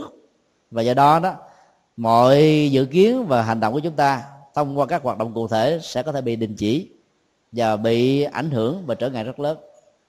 Như vậy là khi mà sống ở trong một mái nhà, thì chúng ta ngoài việc được bảo hộ về sức khỏe do ảnh hưởng của thời tiết, nó còn là một cái mối liên hệ khế ước xã hội của gia đình trong đó có quan hệ của vợ chồng, của cha mẹ của con cái, của những người thân, của sự hiểu, chia sẻ, gánh vác, buồn và vui có với nhau trên cuộc đời. Cho nên giúp cho mình vượt qua những cái lúc gian khó rất là cần thiết. Cho nên giá trị của một đời sống tại gia như vậy nên nó vẫn có chứ mà không có. Và nếu như chúng ta là những người tại gia đó, thì chúng ta nên dừng lại tại đây. Có nhiều phật tử đó là nhiệt tình quá đó ở trong chùa một ngày, bốn thời kinh. Đến ba tháng ăn cư là sáu thời kinh. Họ cũng nhập cả nguyên si cái tiến trình tu học và thời khóa tu học của người xuất gia về nhà của mình. Thì rõ ràng làm như vậy là chúng ta dần già rồi, không còn muốn làm gì hết trơn. Đang là một nhà kinh tế giỏi, tạo ra đồng tiền, làm rất nhiều việc thiện, đi chùa, hiểu sai, không có phương pháp, thiếu sự hướng dẫn. Trở thành bây giờ đó thôi, giờ tôi xuất gia rồi, tôi thấy mọi thứ tôi à, biết tu rồi tôi thấy mọi thứ vô thường, thế giới này vô thường, thôi làm chứ nữa cho nó mệt. Làm rồi cũng có nuôi được cái cơ thể này được bao nhiêu đâu. Ăn phải ngày kiên cử vài lần, có những thứ mình thích mà cũng phải không không dám nuốt vô trong miệng. Làm có nhiều đi nữa cũng chẳng có phục vụ cho cái gì. Thà bây giờ không làm gì hết, ngồi tu. Làm tại gia mà như thế bị lạc quẻ. Mà chúng tôi suối quý vị không tu. Mà tu vừa phải thôi. Vấn đề là làm sao thật là giàu sang phú quý bằng cái à, mồ hôi nước mắt chân chính của mình, nghề nghiệp chân chính để chúng ta làm việc nghĩa, việc thượng. Báo hiếu cho cha mẹ, lo lắng cho gia đình, để trở thành một người rất là đứng đắn sòi như là một mẫu mực mà người khác cần phải bắt chước và học theo. Cho nên, khi là người tại gia thì chúng ta nên trở thành là con cháu của ngài cấp cô độc. Tiền mình tạo ra không phải để mình hưởng, bởi vì người giàu, thậm chí ăn ít hơn người nghèo, ai cũng biết rồi kiên cử đủ thứ, thì mới có thể có tuổi thọ ăn nhiều quá chết yểu. Người ta đã thí nghiệm á, những con chuột mà nó ăn á, chỉ bằng 50% những gì nó cần thiết phải có thì nó sẽ sống thọ hơn là những con chuột ăn gấp hai lần với những gì nó đang cần. Ai ở tù lại sống thọ hơn là cái người là sống ở trên ờ, sự giàu sang và phung phú ờ, đầy đủ.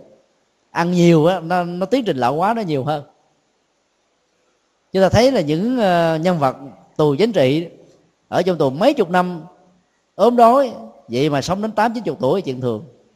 Còn những người mà đầy đủ gia tài và ăn, chơi thoải mái thì chết yểu, vua thường, hiếm khi có tuổi thọ. Do đó chúng ta thấy là cái nhu cầu của tiêu xài đối với người giàu trên thực tế nó không bao nhiêu mà con mắt nó nhiều.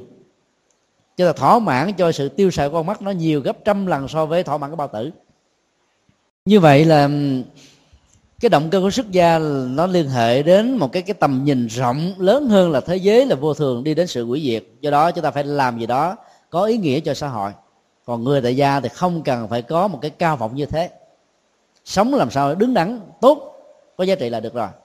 Còn nếu như mình không thỏa mãn với những nhu cầu như vậy đó, thì mình thấy nó có những giới hạn. Thì tâm của mình nó rộng hơn. Mình không muốn giới hạn cái sự phục vụ mình trong một gia đình mà muốn cho tất cả mọi người thì lúc đó chúng ta hãy chọn con đường xuất gia. Thì lúc đó chúng ta sống hoàn toàn với tư cách của người xuất gia. Còn là người tại gia mà sống như là người xuất gia phần lớn người ta khen cái này là tốt. Nhưng trên thực tế nó, nó không hay. Vì làm như vậy thì xã hội này nó sẽ chậm phát triển ai cũng thành người tu á.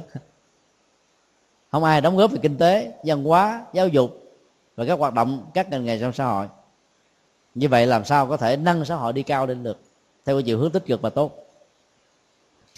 Nhận thức thứ hai mà Rathabala có đó là thấy rất rõ là thế giới này là vô hộ vô chủ.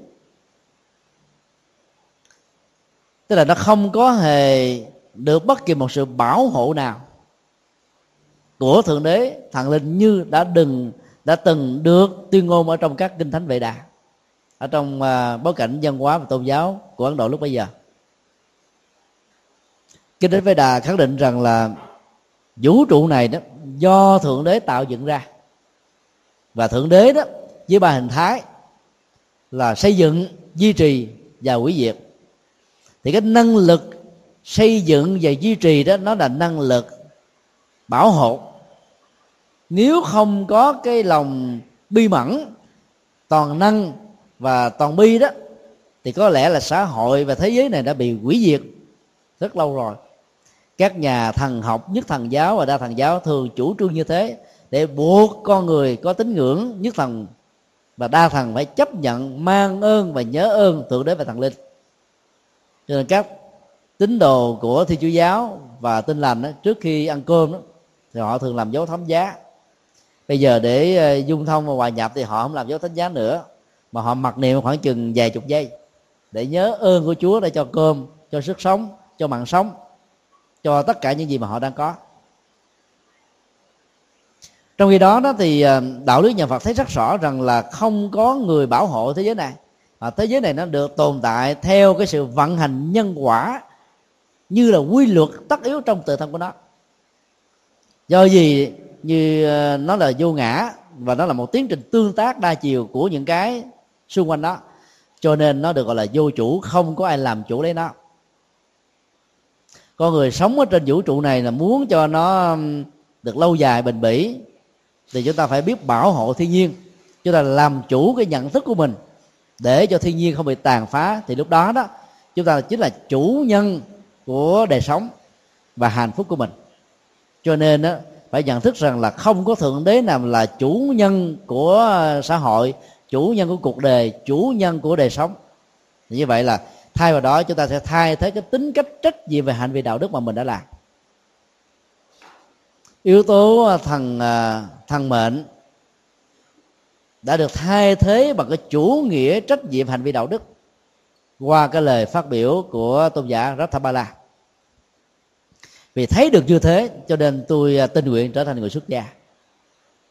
Có ý nghĩa cho đời sống của mình và có trách nhiệm về những gì mình quyết định làm được như vậy thì cái giá trị xã hội của động cơ đi tu đó, nó sẽ cao hơn rất là nhiều. Lý do thứ ba là thế giới này là vô sở hữu. Đây là một nhận thức là hoàn toàn đi ngược lại với tiền đề triết lý và tôn giáo của bà la môn lúc bây giờ. Trong kinh thánh vệ đà đó các tín hữu ờ, của bà la môn giáo được dạy rằng là thượng đế thương con người cho nên tạo cho con người có ờ, xứng đôi vừa lứa với một người nào mà sau này kết nối trở thành là người bạn đời, người bạn người bạn trăm năm. Vì thương cho nên mới tạo ra sự kết nối này. Và do đó đi theo cái tinh thần như thế thì không được quyền ly dị. Tôn giáo ờ, nhất thần như là thiên chúa và tinh lành cũng dạy một cách tương tự như vậy, do thái giáo cũng như thế. Người ta cấm ly dị. Là bởi vì đó cái quyền tác hợp là của thượng đế. Ai ly dị là tước đi cái quyền tác hợp của thượng đế và thần linh. Cho nên người ta cấm không được làm những gì trái với kinh thánh đã được đặt ra. Như vậy là khi chúng ta tác hợp với một người bạn đời cho nên vợ và chồng là chúng ta có thêm một sở hữu. Cái quan hệ sở hữu đó, đó trong cái mối uh, uh, định chế xã hội lúc bấy giờ đó là người nữ lệ thuộc vào người nam người chồng là chủ nhân của người vợ. Và người chồng được quyền bán vợ của mình, tặng vợ của mình, cho vợ của mình. Và có những ứng xử thế này nào đó với người vợ mà không hề bị buộc tội gì cả. Chúng ta thấy là cái kính tắc ứng xử như thế rất là bất công. Và sai lầm dẫn đến những cái um, bất hạnh trong xã hội loài người rất là nhiều. Rồi nhà cửa, tài sản, những gì mà chúng ta tạo dựng bằng mồ hôi nước mắt, thay vì nó là cái thành quả của sức lao động thì được kinh thánh vệ đà lý giải rằng đó là sự ban ơn phúc của thượng đế và các thần minh. Cho nên hãy nhớ ơn các ngài. Chúng ta thấy hết sức là vô lý. Nhà phật dạy chúng ta ơn ít con người, bởi vì con người trực tiếp tạo ra những cái sản phẩm, thông qua giá trị giao quán và các ngành nghề lẫn nhau. Cho nên mình không làm lĩnh vực a, nhưng mình vẫn có sản phẩm của lĩnh vực a để mình sử dụng và chi tiêu bằng các giá trị kinh kinh tế tương đương trong giao quán. Do đó đó là tinh thần nhà Phật dạy chúng ta là quán chiếu rằng là bản chất thế giới này không có ờ, sở hữu. Là bởi vì đó chúng ta có một cái quyền bình đẳng và phải ứng xử, tôn trọng sự bình đẳng đó. Khi mà mình ứng xử như vậy đó thì nó không có cái tính cách ứng xử như là quan toàn đối với người cha hay là người mẹ, nghĩ rằng là mình là trụ cột kinh tế của gia đình. Rất nhiều nạn bạo hành ở trong gia đình được diễn ra là vì người chồng nghĩ rằng là mình là tất cả. Cho nên không cho phép vợ của mình tham gia ý kiến hay là thể hiện cái trách nhiệm về cái quyền làm cha, làm mẹ, ngang bằng với nhau trong việc chăm sóc nuôi con. Rồi dẫn đến cái tình trạng á, khi mà thành công á, thì nghĩ đến cái cái cái thành quả của người chồng, người cha, khi mà thất bại thì đổ lỗi cho mẹ hay cho bà. Con hư tại mẹ, cháu hư tại bà. Đó là một cái lối lý luận hết sức nguy hiểm của những người đàn ông. Không hiểu được cái cái chủ trương thứ ba này của nhà Phật khi mà mình không còn nghĩ rằng là người vợ là sở hữu người chồng, thì chúng ta phải chấp nhận cái quyền bình đẳng. Để thể hiện cái tinh thần trách nhiệm ngang nhau. Phân công lao động ở trong gia đình đó là nó tùy thuộc vào sự ờ, thương lượng và thỏa thuận giữa hai bên. Ở trong nền dân hóa người ấn độ đó, thì người vợ đó được mặc mặc định như thế này. Hãy làm cái công việc giáo dục con cái là bởi vì sự thành công của con cái nếu thiếu cái tình thương chăm sóc của cha mẹ thì khó có thể được đảm bảo. Cho nên là người mẹ gần gũi con 24 giờ trên một ngày. Và người cha đó làm công việc chịu trách nhiệm về kinh tế gia đình. Phân công lao động đó, đó đã làm cho họ đó giúp cho phần lớn các gia đình ít bị hư. Nếu trong xã hội ngày nay mà chúng ta bận tâm về kinh tế làm giàu nhiều quá chúng ta tưởng rằng thương con cái là mang tiền kẹo về cho nó chắc đóng, chắc đầy cho nó để nó khỏi động đến móng móng tay, móng chân. Sợ nó mỏi, nhọc, cực, mệt. Chúng ta làm hết mọi thứ. Thì chúng ta đang tạo một cái máy thở dùng cho nó và nó sẽ bị chết yểu vì thiếu cái máy đó. Do vậy là chúng ta phải tạo cái mặt bằng cho mọi người cùng phát triển một cách bình đẳng. Mà muốn làm được như thế thì chúng ta phải quán chiếu rất rõ và thấy rất rõ rằng là thế giới này không có tính sở hữu. Tất cả những gì chúng ta làm mà có được đó nó chỉ tồn tại với mình vài mươi năm thôi. Con của chúng ta không phải là sở hữu của chúng ta. Có nhiều người không cảm nhận được điều đó. Người thấy rất rõ rằng là đứa con của mình đó, đối với người nữ người mẹ là cái nắm ruột của mình. Và đối với người cha nó là một phần cái tinh trùng của mình.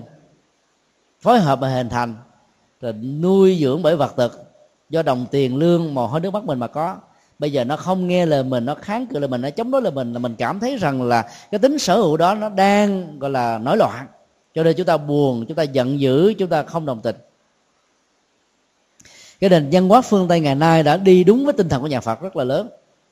Ở chỗ đó là con em nó được quyền tự do lựa chọn và quyết định cái vận mệnh của đó quyết định tốt hay xấu dẫn đến hạnh phúc và khổ đau là nó phải chịu trách nhiệm lấy chúng ta là cha mẹ chỉ nên tư vấn và hướng dẫn thôi. Làm hết trách nhiệm bổn phận mà nếu nó vẫn trở thành một người hư đó, thì là không còn bị trách nhiệm về nhân quả nữa. Nó nó phải lánh, lãnh đủ. Cũng giống như tình trạng cho ta uống thuốc vậy đó. Khi mà bệnh mà muốn chữa được lành đó, thì nó phải trải qua giai đoạn là thuốc nó hành bệnh. Bởi vì thuốc nó đang được sử dụng và kích hoạt như là một hệ thống miễn nhiễm chống lại tất cả các loại vi trùng trong bệnh. Như vậy là sự giặt giả của kháng cự giữa à, vi trùng và thuốc đó nó làm cho chúng ta mỏi mệt hơn. Như vậy chấp nhận và vượt qua được giai đoạn đó đó thì chúng ta mới hết bệnh. Còn lại uống thuốc vô mà bị giặt giả một ngày hai ngày chán quá bỏ cuộc đó là thuốc không hay. Rồi chọn hết bác sĩ này đến dược sĩ nọ để dẫn đến tình trạng là đa sư hư bệnh. Vì vì, vì thuốc chưa kịp tác dụng là chúng ta đã bỏ cuộc rồi. Do đó đó, đôi lúc đó, những đứa con mà mình đã thể hiện hết cái tình thân, tình thương, trách nhiệm, hướng dẫn, lo lắng cho nó trở về con đường đúng và hạnh phúc mà nó vẫn không làm theo thì hãy để cho chúng khổ đau thời gian rồi tự mở mắt, tự hồi đầu đó. Đó là cái phương pháp duy nhất. Còn kháng cự, phủ định, chống đối hoặc là chúng ta cản phá nó thì nó sẽ dẫn đến tình trạng đó hiểu lầm. Theo công thức của người nho thường nói là giáo đa thành oán. Chẳng những nó không biết ơn mà nó còn hận thù mình. Nó nói mình là kỳ đà cản mũi, là phá đám, cho kẻ bánh xe. Không hỗ trợ, không giúp đỡ mà còn hại nó, cuộc đời làm cho nó mất hết tình, mất hết hạnh phúc. Do đó là cái tinh thần bình đẳng trong xã hội để cho cái giới trẻ đó có một cái quyền tư duy và quyết định lấy đó, nó hoàn toàn phù hợp với cái quan điểm thứ ba là vô sở hữu.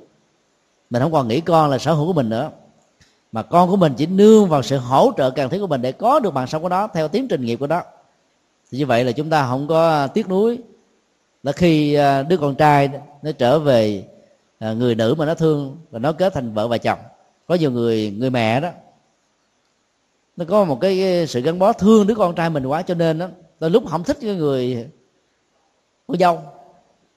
Trong những tình huống con dâu nó hư đố mình không thích là đã đành. Có nhiều cô con dâu rất là đàng hoàng đứng đắn và vì sợ mất đứa con trai của mình cho đứa con dâu cho nên là người à, mẹ chồng này sẽ phải ứng xử bằng mọi cách để cho cái hạnh phúc của hai bên không được thành tựu để đứa con phải từ giả người vợ. Và trong quan hệ tình cảm và tình yêu đó, chúng ta phải thấy rất rõ là chữ tình nó nặng gấp 10 chữ hiếu. Do đó càng cản phá là chúng ta đẩy cái người con của mình vào cái thế mà nó phải tìm lấy cái chỗ dựa của người tình hay là người vợ hoặc là người chồng. Mặc dầu hai cái cái quan hệ vợ chồng trong tình huống này nó không có ờ, đảm bảo, rất là gặp gờ nhưng mà vì chúng ta thương nó dữ quá, chúng ta gây áp lực quá cho nên nó đã thấy đó như là một sự căng thẳng và đã bám víu vào cái lời nói ngon ngọt của cái người vợ, người chồng không xứng đáng. Và cuối cùng chúng ta mất luôn đứa con.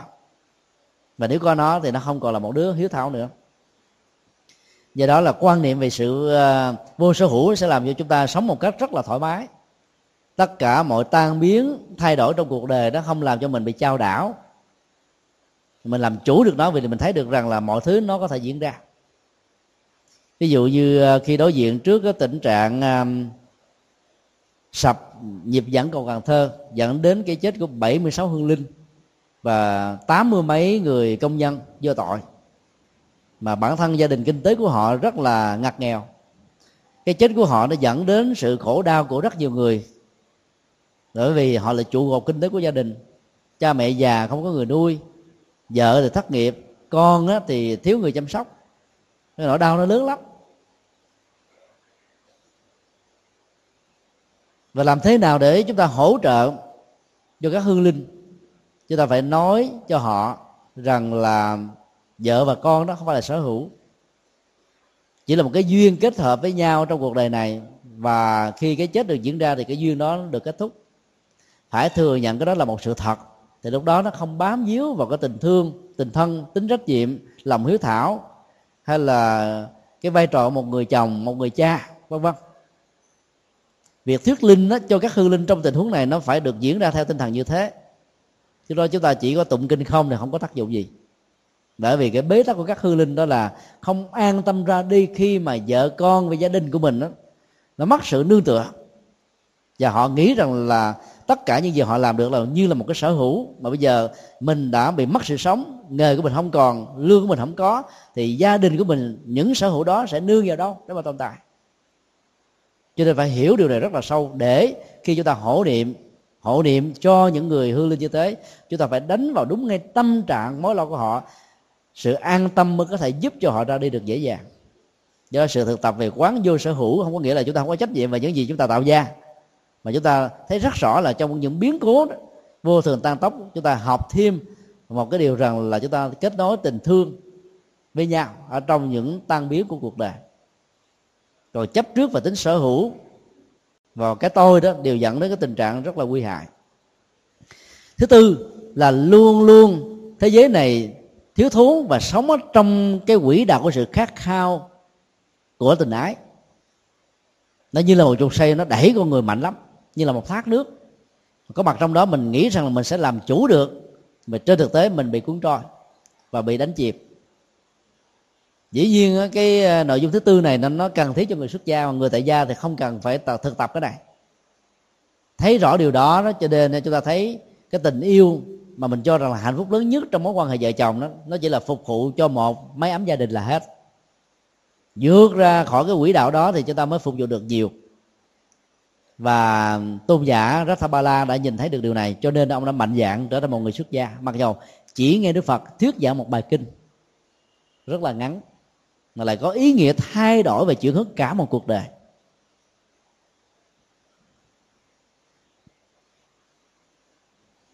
Sau khi trình bày à, bốn điều vừa nêu như là động cơ dẫn đến à, sự quyết định đi xuất gia thì nhà vua vô cùng quan hỷ tán thán và yêu cầu hết tất cả những người tùy tục của ông á, lại học theo các gương hạnh để đóng góp cho quê hương và xã tắc. Là một cái gì đó phải có tinh thần vô ngã vị tha lớn cái tầm nhìn rộng tấm lòng trái tim chứ không phải là vì cái mục đích cá nhân nhất thời trong một giai đoạn nào đó. Sau cái cuộc đàm thoại giữa nhà vua và tôn giả Rathabala đó thì bài kinh đã đi đến sự kết thúc. Cái kết thúc đột ngột này nó, nó rất là khác với những bài kinh khác. Nó tạo cho chúng ta một sự suy nghĩ rằng là để trong một cái thời gian chỉ có mấy tháng thôi một con người ăn chơi như là chàng thanh niên à, thượng tộc Rathabala đã trở thành một nhà tâm linh vĩ đại. Là lúc khi nghe đến chúng ta không ngờ và không tin được nó như là một tấm gương để chúng ta phản chiếu rằng là cái quá khứ của một con người là một chuyện khác. Và trong hiện tại và tương lai của con người đó có thể là một là một cái bản sao, hay là một cái sự tiếp nối gấp nhiều lần 10 lần, hai chục lần, ba chục lần theo công thức ngựa theo đường cũ. Nhưng cũng có thể là một con người hoàn toàn khác và chuyển hóa những cái giá trị tiêu cực của người đó trong quá khứ. Cho nên thấy được điều này thì à, chúng ta có một cái nhìn rất là khoan dung không chấp mắc về thành kiến quá khứ của một con người. Và đạo phật đó, trên cơ sở đó là mở cửa để tạo cái tiềm năng của những người đã từng sống ở trong khổ đau, với nhiều cái tiền án tiền sự xấu xa, vẫn có cơ hội để trở thành một người rất là tốt. Luật pháp xã hội đó vẫn tôn trọng cái quyền bình đẳng, nhưng mà các tiền án tiền sự vẫn được ghi dấu lại ở trong hệ thống vi tính. Ví dụ như một người đã từng có um, cái tiền án là um, lạm dụng tình dục trẻ em. Thì khi người đó di về nhà đến một cái địa điểm mới đó, thì tất cả những người cư dân ở trong khu vực này được báo động. Mà nó vẫn được luật pháp bảo hộ. Để cho người ta phải à, chăm sóc con em của mình. Mà không đó, trở thành nạn nhân của những um, con quỷ rau xanh. Do đó cái mức tiền án và tiền sự đó, nó vẫn như là một cái nỗi ám ảnh, làm cho người ta không quên được cái quá khứ của một con người. Bởi vì theo cái nghiên cứu tâm lý học, thì những con người gì làm dụng tình dục như thế là khó có thể vượt qua được. Mà đại đa số từ 90% trở lên là tái phạm. Cho nên người ta phải dẫn đến một cái kết luận và được luật pháp chuẩn phê là phải báo cho những cái vùng cư dân mà người này sẽ được di chuyển về ở để tránh những cái tình trạng tương tự đã từng diễn ra trong tương lai.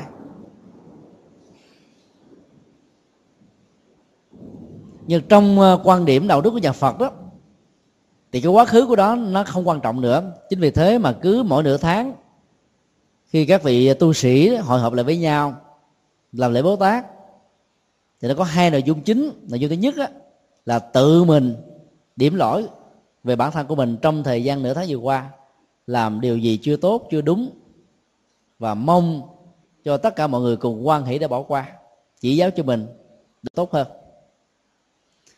có nhiều người đó, nỗ lực mà vẫn không thấy được những sở đoạn của mình. Thì phải mạnh dạng mời người khác chỉ lỗi. Là trong thời gian qua đó, tôi không biết là có làm gì cho các ờ, sư huynh, sư đệ, sư tỷ, sư bụi không hài lòng về tôi hay không. Nếu nó có đó, thì xin quý vị hãy quan hỷ, chỉ giáo chúng tôi sẽ sửa chữa. Cái phương pháp này được thì sư nhất hạnh ờ, dùng một ngôn ngữ mới, đó là phương pháp làm mới. Con người quá khứ chúng ta làm con người cũ và phương pháp làm mới này làm cho mình trở thành một con người rất là tích cực, thừa nhận những gì mà mình chưa được hoàn chỉnh để sửa chữa và trở thành tốt hơn trong tương lai. Do đó đó là vì không có đặt nặng về cái quá khứ với những cái xấu, cho nên người ta mới mạnh dạng nói ra. Và khi nói ra rồi thì người ta cũng không hề có những cái ứng xử thành kiến rằng là người này đã từng là kẻ ăn cắp, đã từng là kẻ phạm lỗi, đã từng là như thế này thế kia trong thế giới giang hồ hay là xã hội đen. Do đó nó tập theo cái cách thức này đó, chúng ta trở thành một con người rất là khoan dung và độ lượng. Cái quá khứ không quan trọng, mà quan trọng nhất là ở hiện tại. Nếu chúng ta thật sự thương một người nào đó mà quá khứ người đó không đốt không đẹp, thì chúng ta hãy giúp cho người đó có cơ hội để thay đổi chính họ. Sau khi nỗ lực rồi mà người đó vẫn không thay đổi, thì lúc đó chúng ta hãy tạm thời giống như quên đi, để cho mình khỏi phải bị rai rứt và bận tâm nên trách nhiệm và sự nỗ lực của mình đã được hoàn tất rồi. Nên tinh thần của nhà Phật rất là tích cực. Không bỏ cuộc mà vẫn còn hy vọng rằng là ở trong một lúc nào đó người này vì những khổ đau như là nghiệp báo dẫn đến làm cho người đó phải hồi đầu. Từ đó chúng ta vẫn tiếp tục tìm cơ hội để giúp cho người đó vượt qua được cái khó khăn của mình.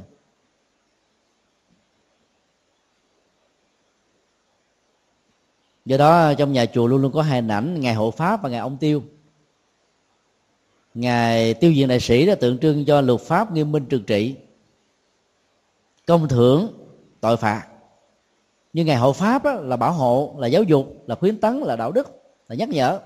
Hai cái này nó phải đi liền với nhau. Cho nên trong chùa bắc tông đó là phải có hai hình chứ không có chỉ đơn thuần là ngày hộ pháp hoặc là chỉ đơn thuần là ngày tiêu diện. Một phương pháp áp dụng cho mọi tình huống có thể là một sai lầm tùy căn cơ và căn tính mà chúng ta áp dụng hoặc là ngày hộ pháp hoặc là phương pháp của ngài ông tiêu. Hay là chúng ta phối hợp luôn cả hai trong giai đoạn này là hộ pháp, trong giai đoạn khác là ông tiêu, thì kết quả mới có thể có. Thì đó là một cái điều mà chúng ta có thể suy nghĩ là trong một thời gian với nỗ lực đúng phương pháp đó, người ta đã trở thành một con người rất là mới, rất là lạ.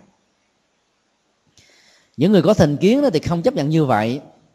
Người ta thường bơi mất cái quá khứ của một con người để gây một cái sức ép tâm lý, như là một cuộc chiến tranh tâm lý, làm cho người ta phải rời bỏ con người tốt đẹp trong thời hiện tại mà quá khứ đã từng bị nhơ bẩn bởi các vết dơ. Đó là một sự bất công. Nó không đúng với cái tinh thần, đạo lý của nhà phật. Cho nên thực thực tập theo bài kinh này thì à, rồng lòng chúng ta sẽ rất là rộng lượng. Và con người của mình nó sẽ sẵn sàng đón nhận những người khác trở về. Thì đó là nội dung của bài kinh này. Chúng ta kết thúc bài kinh trên bàn thì có cái ờ, một câu hỏi. Câu hỏi này ờ, cũng tôi đó là dài, chúng tôi xin đọc lên.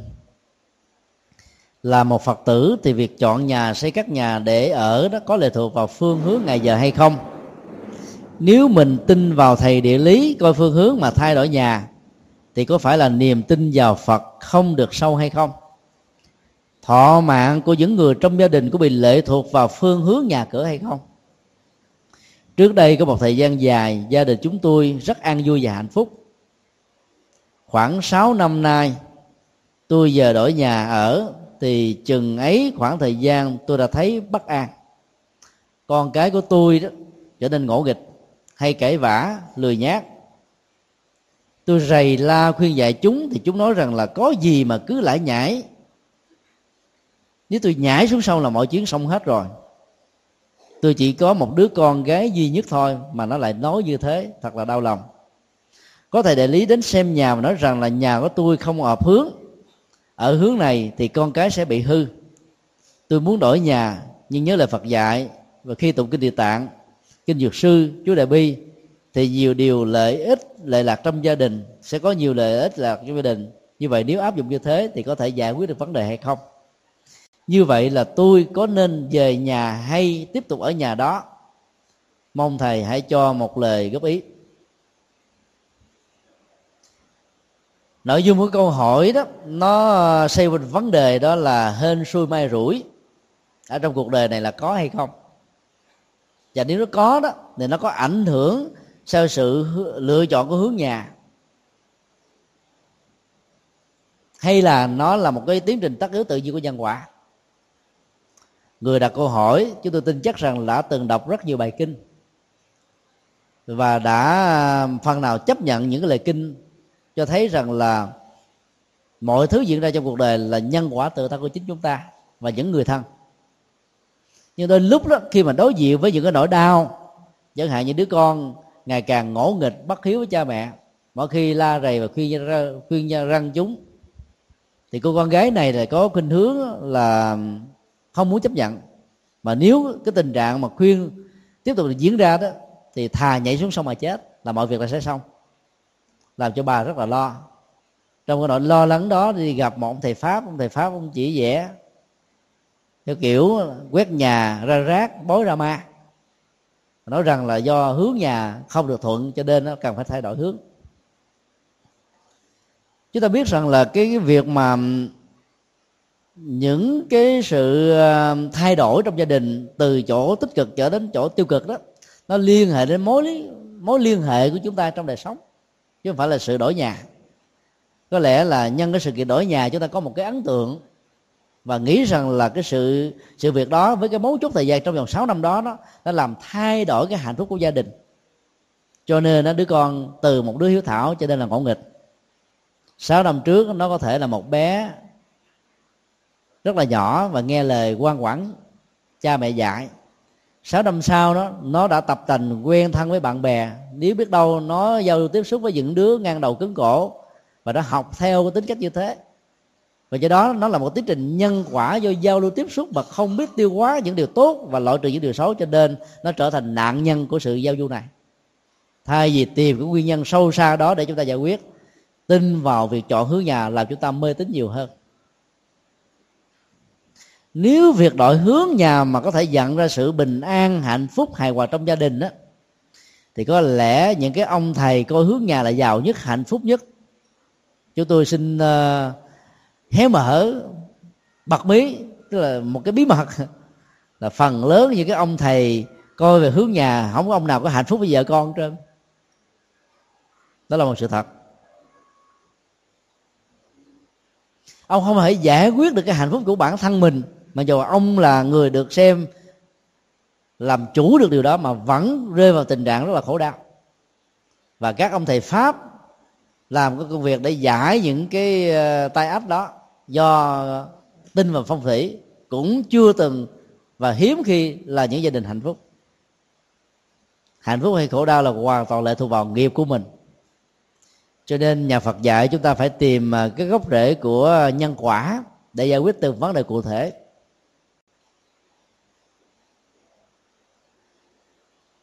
Do đó nó thay đổi đó nó chỉ tạo ra sự chấn an về tâm lý mà thôi. Thỉnh thoảng chúng tôi được thỉnh mời đến à, làm lễ um, lạc thành một ngôi nhà hay là an vị một tượng phật. Thì những người trong gia đình đó đó cũng có những lời than giảng tương tự rằng là kể từ khi đó, nhà tôi về về đây tôi thấy nó bất an cho nên mặc dầu nhà đã được khánh thành rồi bây giờ mong khánh thành lần nữa để nhờ pháp phật nhiệm màu giải quyết hết những cái ờ, khó khăn đó. Mình biết là người mà có niềm tin sai lầm này đó, đang trông chờ vào một phép phật nhiệm màu, mà mình nói nhân quả trực tiếp thì họ sẽ bị ờ, bội thực về Phật pháp. Cái sức chịu đựng của họ không đủ để vượt qua, mà buộc họ phải tiếp tục để chịu đựng thì không thành công. Thì lúc đó nó phải phương tiện nói rằng pháp phật rất là dịp màu cho nên hãy an tâm thông qua cái lễ ăn vị này thì mọi việc đâu sẽ vào đấy. Hãy ờ, tin rằng là bình an vô sự sẽ có mặt. Chúng ta tạo ra một cái bùa hộ mệnh bằng ờ, bằng cái sự chấn an, và người đó sẽ cảm thấy được nhẹ nhõm một phần nào. Rồi chúng ta mới hướng dẫn về nhân quả. Mà không nói rằng là cái kết quả của việc mà bình an cho gia đình nhân quả. Nói rằng là phật gia hộ, pháp hộ trì, tăng hướng dẫn. Cho nên là hướng về tam bảo thì mọi việc đâu sẽ vào đấy như vậy là người đó đó là từ một cái người là thiếu cái năng lực để tự vươn lên và tin vào những cái niềm tin nó, nó không có nhân quả và sai trên thực tế sẽ trở thành là cái người phấn chấn lên. Nghĩa rằng là bây giờ mình đã có một cái uh, nguồn tâm linh hỗ trợ rồi thì như vậy mình có tự tin hơn để mà làm. Mà nhờ nỗ lực chân chánh cho nên các cái bế tắc đã được giải quyết. Không phải lúc nào những cái tình huống như thế cũng được diễn ra do cái phước báo vẫn là cái chuyện quan trọng nhất để giải quyết các vấn nạn. Nhận thức chân chánh về các vấn đề nó có thể giải quyết được từ góc độ phương pháp luận. Nhưng nói cộng thêm cái phần phước báo nữa thì chúng ta mới vượt qua những cái khó khăn. Tức là bên cạnh hiểu biết về nhân quả đó, chúng ta cũng không nên ngưng cái việc gieo trồng phước báo. Tại vì nó có sự hỗ trợ và tương tương dung lẫn nhau. Do đó đó, theo tinh thần nhà Phật thì chúng ta không nên tin vào những quan điểm này, mà hãy tin vào nhân quả tin vào sự nỗ lực của bản thân để giải quyết các vấn đề và các vấn nạn nếu có 23 năm trước đó, chúng tôi ở tại chùa Đại Giác. Hòa thượng uh, quy chúng tôi đó là chủ trì chùa Đại Giác rất là giỏi về lĩnh vực này. Bói toán coi tướng nhà cửa và hướng bếp đó, rất là giỏi từ 4 giờ chiều cho đến khoảng à, 8 giờ tối là người ta sắp hàng với nhau mà chờ để coi. Còn ai muốn tạ lễ thì đến tạ ban ngày. Từ 7 giờ sáng cho đến 11 giờ trưa là đến tạ lễ không? Các công ty xí nghiệp những nơi nào làm ăn à, không thành công đó, nghe lời đồn cũng đến gặp hòa thượng. Rồi đó xin hòa thượng một cái phép. Hòa thượng cũng cho một cái phép sau đó hòa thượng đến coi ba thứ thôi. Thứ nhất là hướng bàn thờ. Thờ phật á. Coi nhà có thờ phật không? Không có thờ phật thì hòa thượng khuyên là thờ phật. Thờ phật sẽ gia hộ. Ở trong bàn thờ đã có sẵn rồi đó. Khi mà người ta nói rằng là gia đình tôi lục đục, làm ăn không khấm khá, con cái bất hiếu, ngộ nghịch, thì hòa thượng nói rằng là do vì sai cái hướng bàn thờ mà ra. Cho đổi hướng lại cái thì người ta an tâm liền. Nó bình an liền, tức khắc à thứ hai là hòa thượng nó đi vào cái hướng nhà bếp mà coi. Tại vì người ta đang bất an và ta yêu cầu mình sửa, cho nên mình đừng có để nguyên. Phải kêu sửa cái hướng hướng nào cũng được. Thì cái thứ ba là hòa thượng đi vào cái hướng ờ, nhà vệ sinh. Và tôi nói, trời ơi, nhà vệ sinh để thế này, bệnh hoạn không có sao được. Thôi giờ sửa lại đi, tốn tiền chút xíu. Phương tiện, tức là lấy quyển, độ quyển. Cái quyển đây là tưởng tượng của con người do ờ, hướng nhà rồi hướng đất, hướng cửa, hướng bàn thờ, hướng nhà bếp, hướng nhà vệ sinh mà ra. Cái niềm tin đó không dễ gì tháo gỡ ngàn đêm. Cho nên hòa thượng phải tùy theo cái quyển đó, dùng cái phương pháp quyển để trị quyển. Nhưng cái giá trị, kết quả đạt được là chân lý, là bình an, là hạnh phúc. Và dĩ nhiên là hòa thượng cũng không quên hướng dẫn người ta về nhân quả, làm việc lành, việc phước, việc đức, theo công thức là đức năng thắng số đối với những người tin vào cái đó nhiều, thì phải giáo dục và hướng dẫn như thế thôi. Thì sau thời gian khoảng chừng tháng, hai tháng thì người ta thấy người ta khấm khá lên. Mà thực ra là do cái nỗ lực và phước báo mình nó chuyển quá. Nhưng mà ta lại nghĩ rằng là nhờ hòa thượng đến, tụng kinh, rồi tặng cho cái bùa, cái phép, thay đổi cái hướng mà mọi việc được bình an cho nên ngày nào cũng có vài chục người, thậm chí thỉnh thoảng có vài trăm người để tạ lễ. Bí kiếp võ công đó hòa thượng đâu có nói với ai. Mình phải thầm mà biết đó mày nói nó không linh nữa. Bữa nay nói ra như thế này nó mất linh nữa mốt quý vị sẽ không còn mời chúng tôi đến làm lễ cầu an tại gia đình. Do đó đó, chúng ta phải biết rằng là cái cái thực tế đó, cái niềm tin nó ảnh hưởng đến đời sống hạnh phúc của mình nhiều lắm. Một cái chấn an đó, mặc dù nó không phải là giải pháp, nhưng nó có thể là giải tỏa vấn đề. Cái ức chế của tâm lý nó cũng cần thiết trong những tình huống mà cái lực tự cánh sinh đó, nó không đủ sức để vượt qua. Khi mà sự đổ nghiệp như một hiện tượng dồn dập quả vô đơn chí thì chúng ta cần phải hỗ trợ bằng phương pháp quyển để cho người bị cái chứng bệnh quyển đó vượt qua cái cơn khủng hoảng của mình. Ứng dụng như thế đó, thì cái chuyện mặc dù không đúng Phật pháp vẫn được xem như là một công cụ để phục vụ Phật pháp. Khi người ta có niềm tin với nhà sư rồi đó nhà sư hướng dẫn cái gì ta cũng nghe theo. Tôi đã tha hồ mà dạy nhân quả. Trước khi dạy nhân quả phải cho ta có niềm tin đã. Ở tại hoa kỳ và úc á, khi chúng tôi có dịp đi uh, chia sẻ pháp thoại thì chúng tôi đã đúc kết ra một cái ờ, công thức như thế này là nó có cái ngũ minh thời đại mới nhất dương chỉ. Tức là các nhà sư đó phải biết về võ thuật võ công bởi vì ở phương tây ngày nay người ta chạy theo thời gian mà công việc, không còn thời giờ để tập luyện.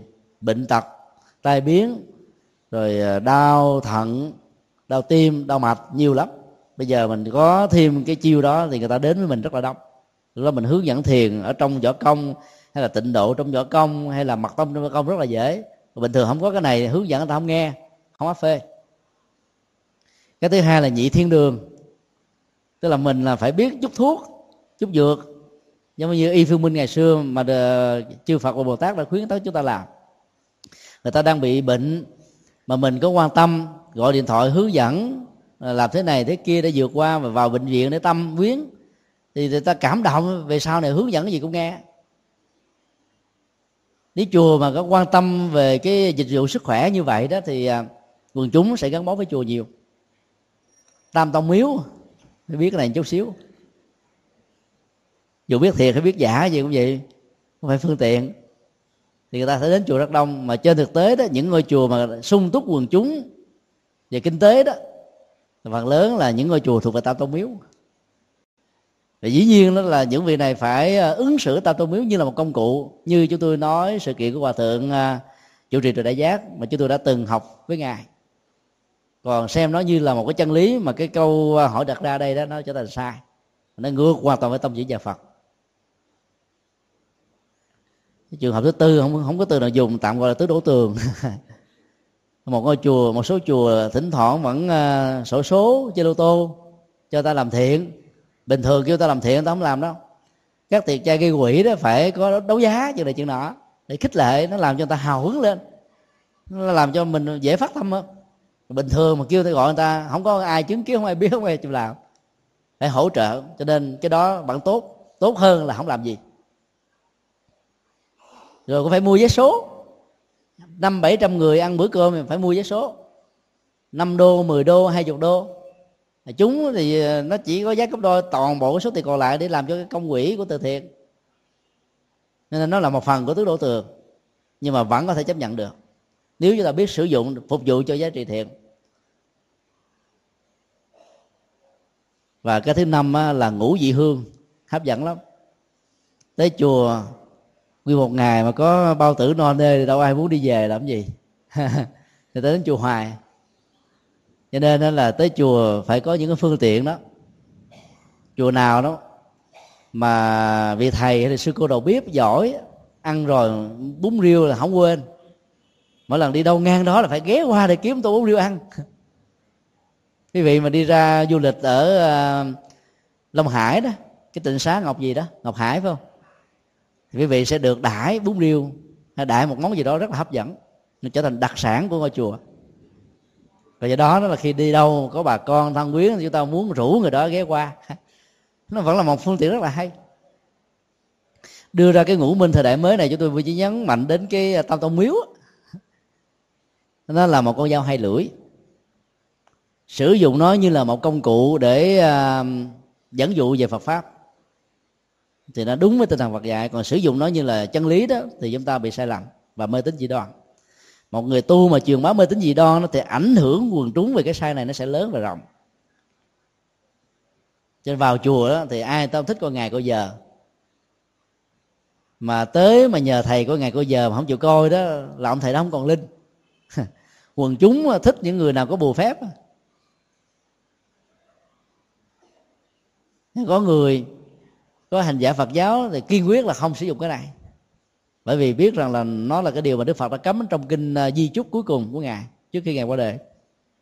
Nhưng mà nếu chúng ta sử dụng như phương tiện thì vẫn có thể cho phép. Thì nói tóm lại đó là cái việc lục đục trong gia đình đó, nó không liên hệ gì đến nhà cửa năm tháng ngày giờ phương hướng mà nó liên hệ đến cách sống của từng con người từng thành viên trong gia đình trong mối quan hệ với các đối tác của người đó có thể có chúng ta vẫn biết có những tình huống là dẫn cái chánh thớt à. bật dọc đâu ngoài đường, về nhà không thể hiện với ai được, cho nên à, đổ hoàn toàn cho người thân của mình. Đổ thân làm hạnh. Có nhiều người thế thì rụt rè ngoài xã hội. Ta ăn hiếp mình bị ức chế, đè nén căng thẳng lắm. Về nhà bắt đầu à, trở thành là anh hai, chị hai. Tôi gọi là khôn về dạy chợ phản ứng à, biến thái của tâm lý. Thì như vậy là có những cái tình huống như vậy. Ví dụ như đứa con gái này nó có thể nó bị thua thục nó ngoài xã hội nhiều quá về nhà nên nó, nó sẵn sàng nói cao có với mẹ nó. Nó có thể bắt kính nó có thể thế này thế kia. Để nó chứng tỏ rằng rằng là nó là một người đã trưởng thành có độc lập không ai được quyền nó nặng nó nhẹ nó hết.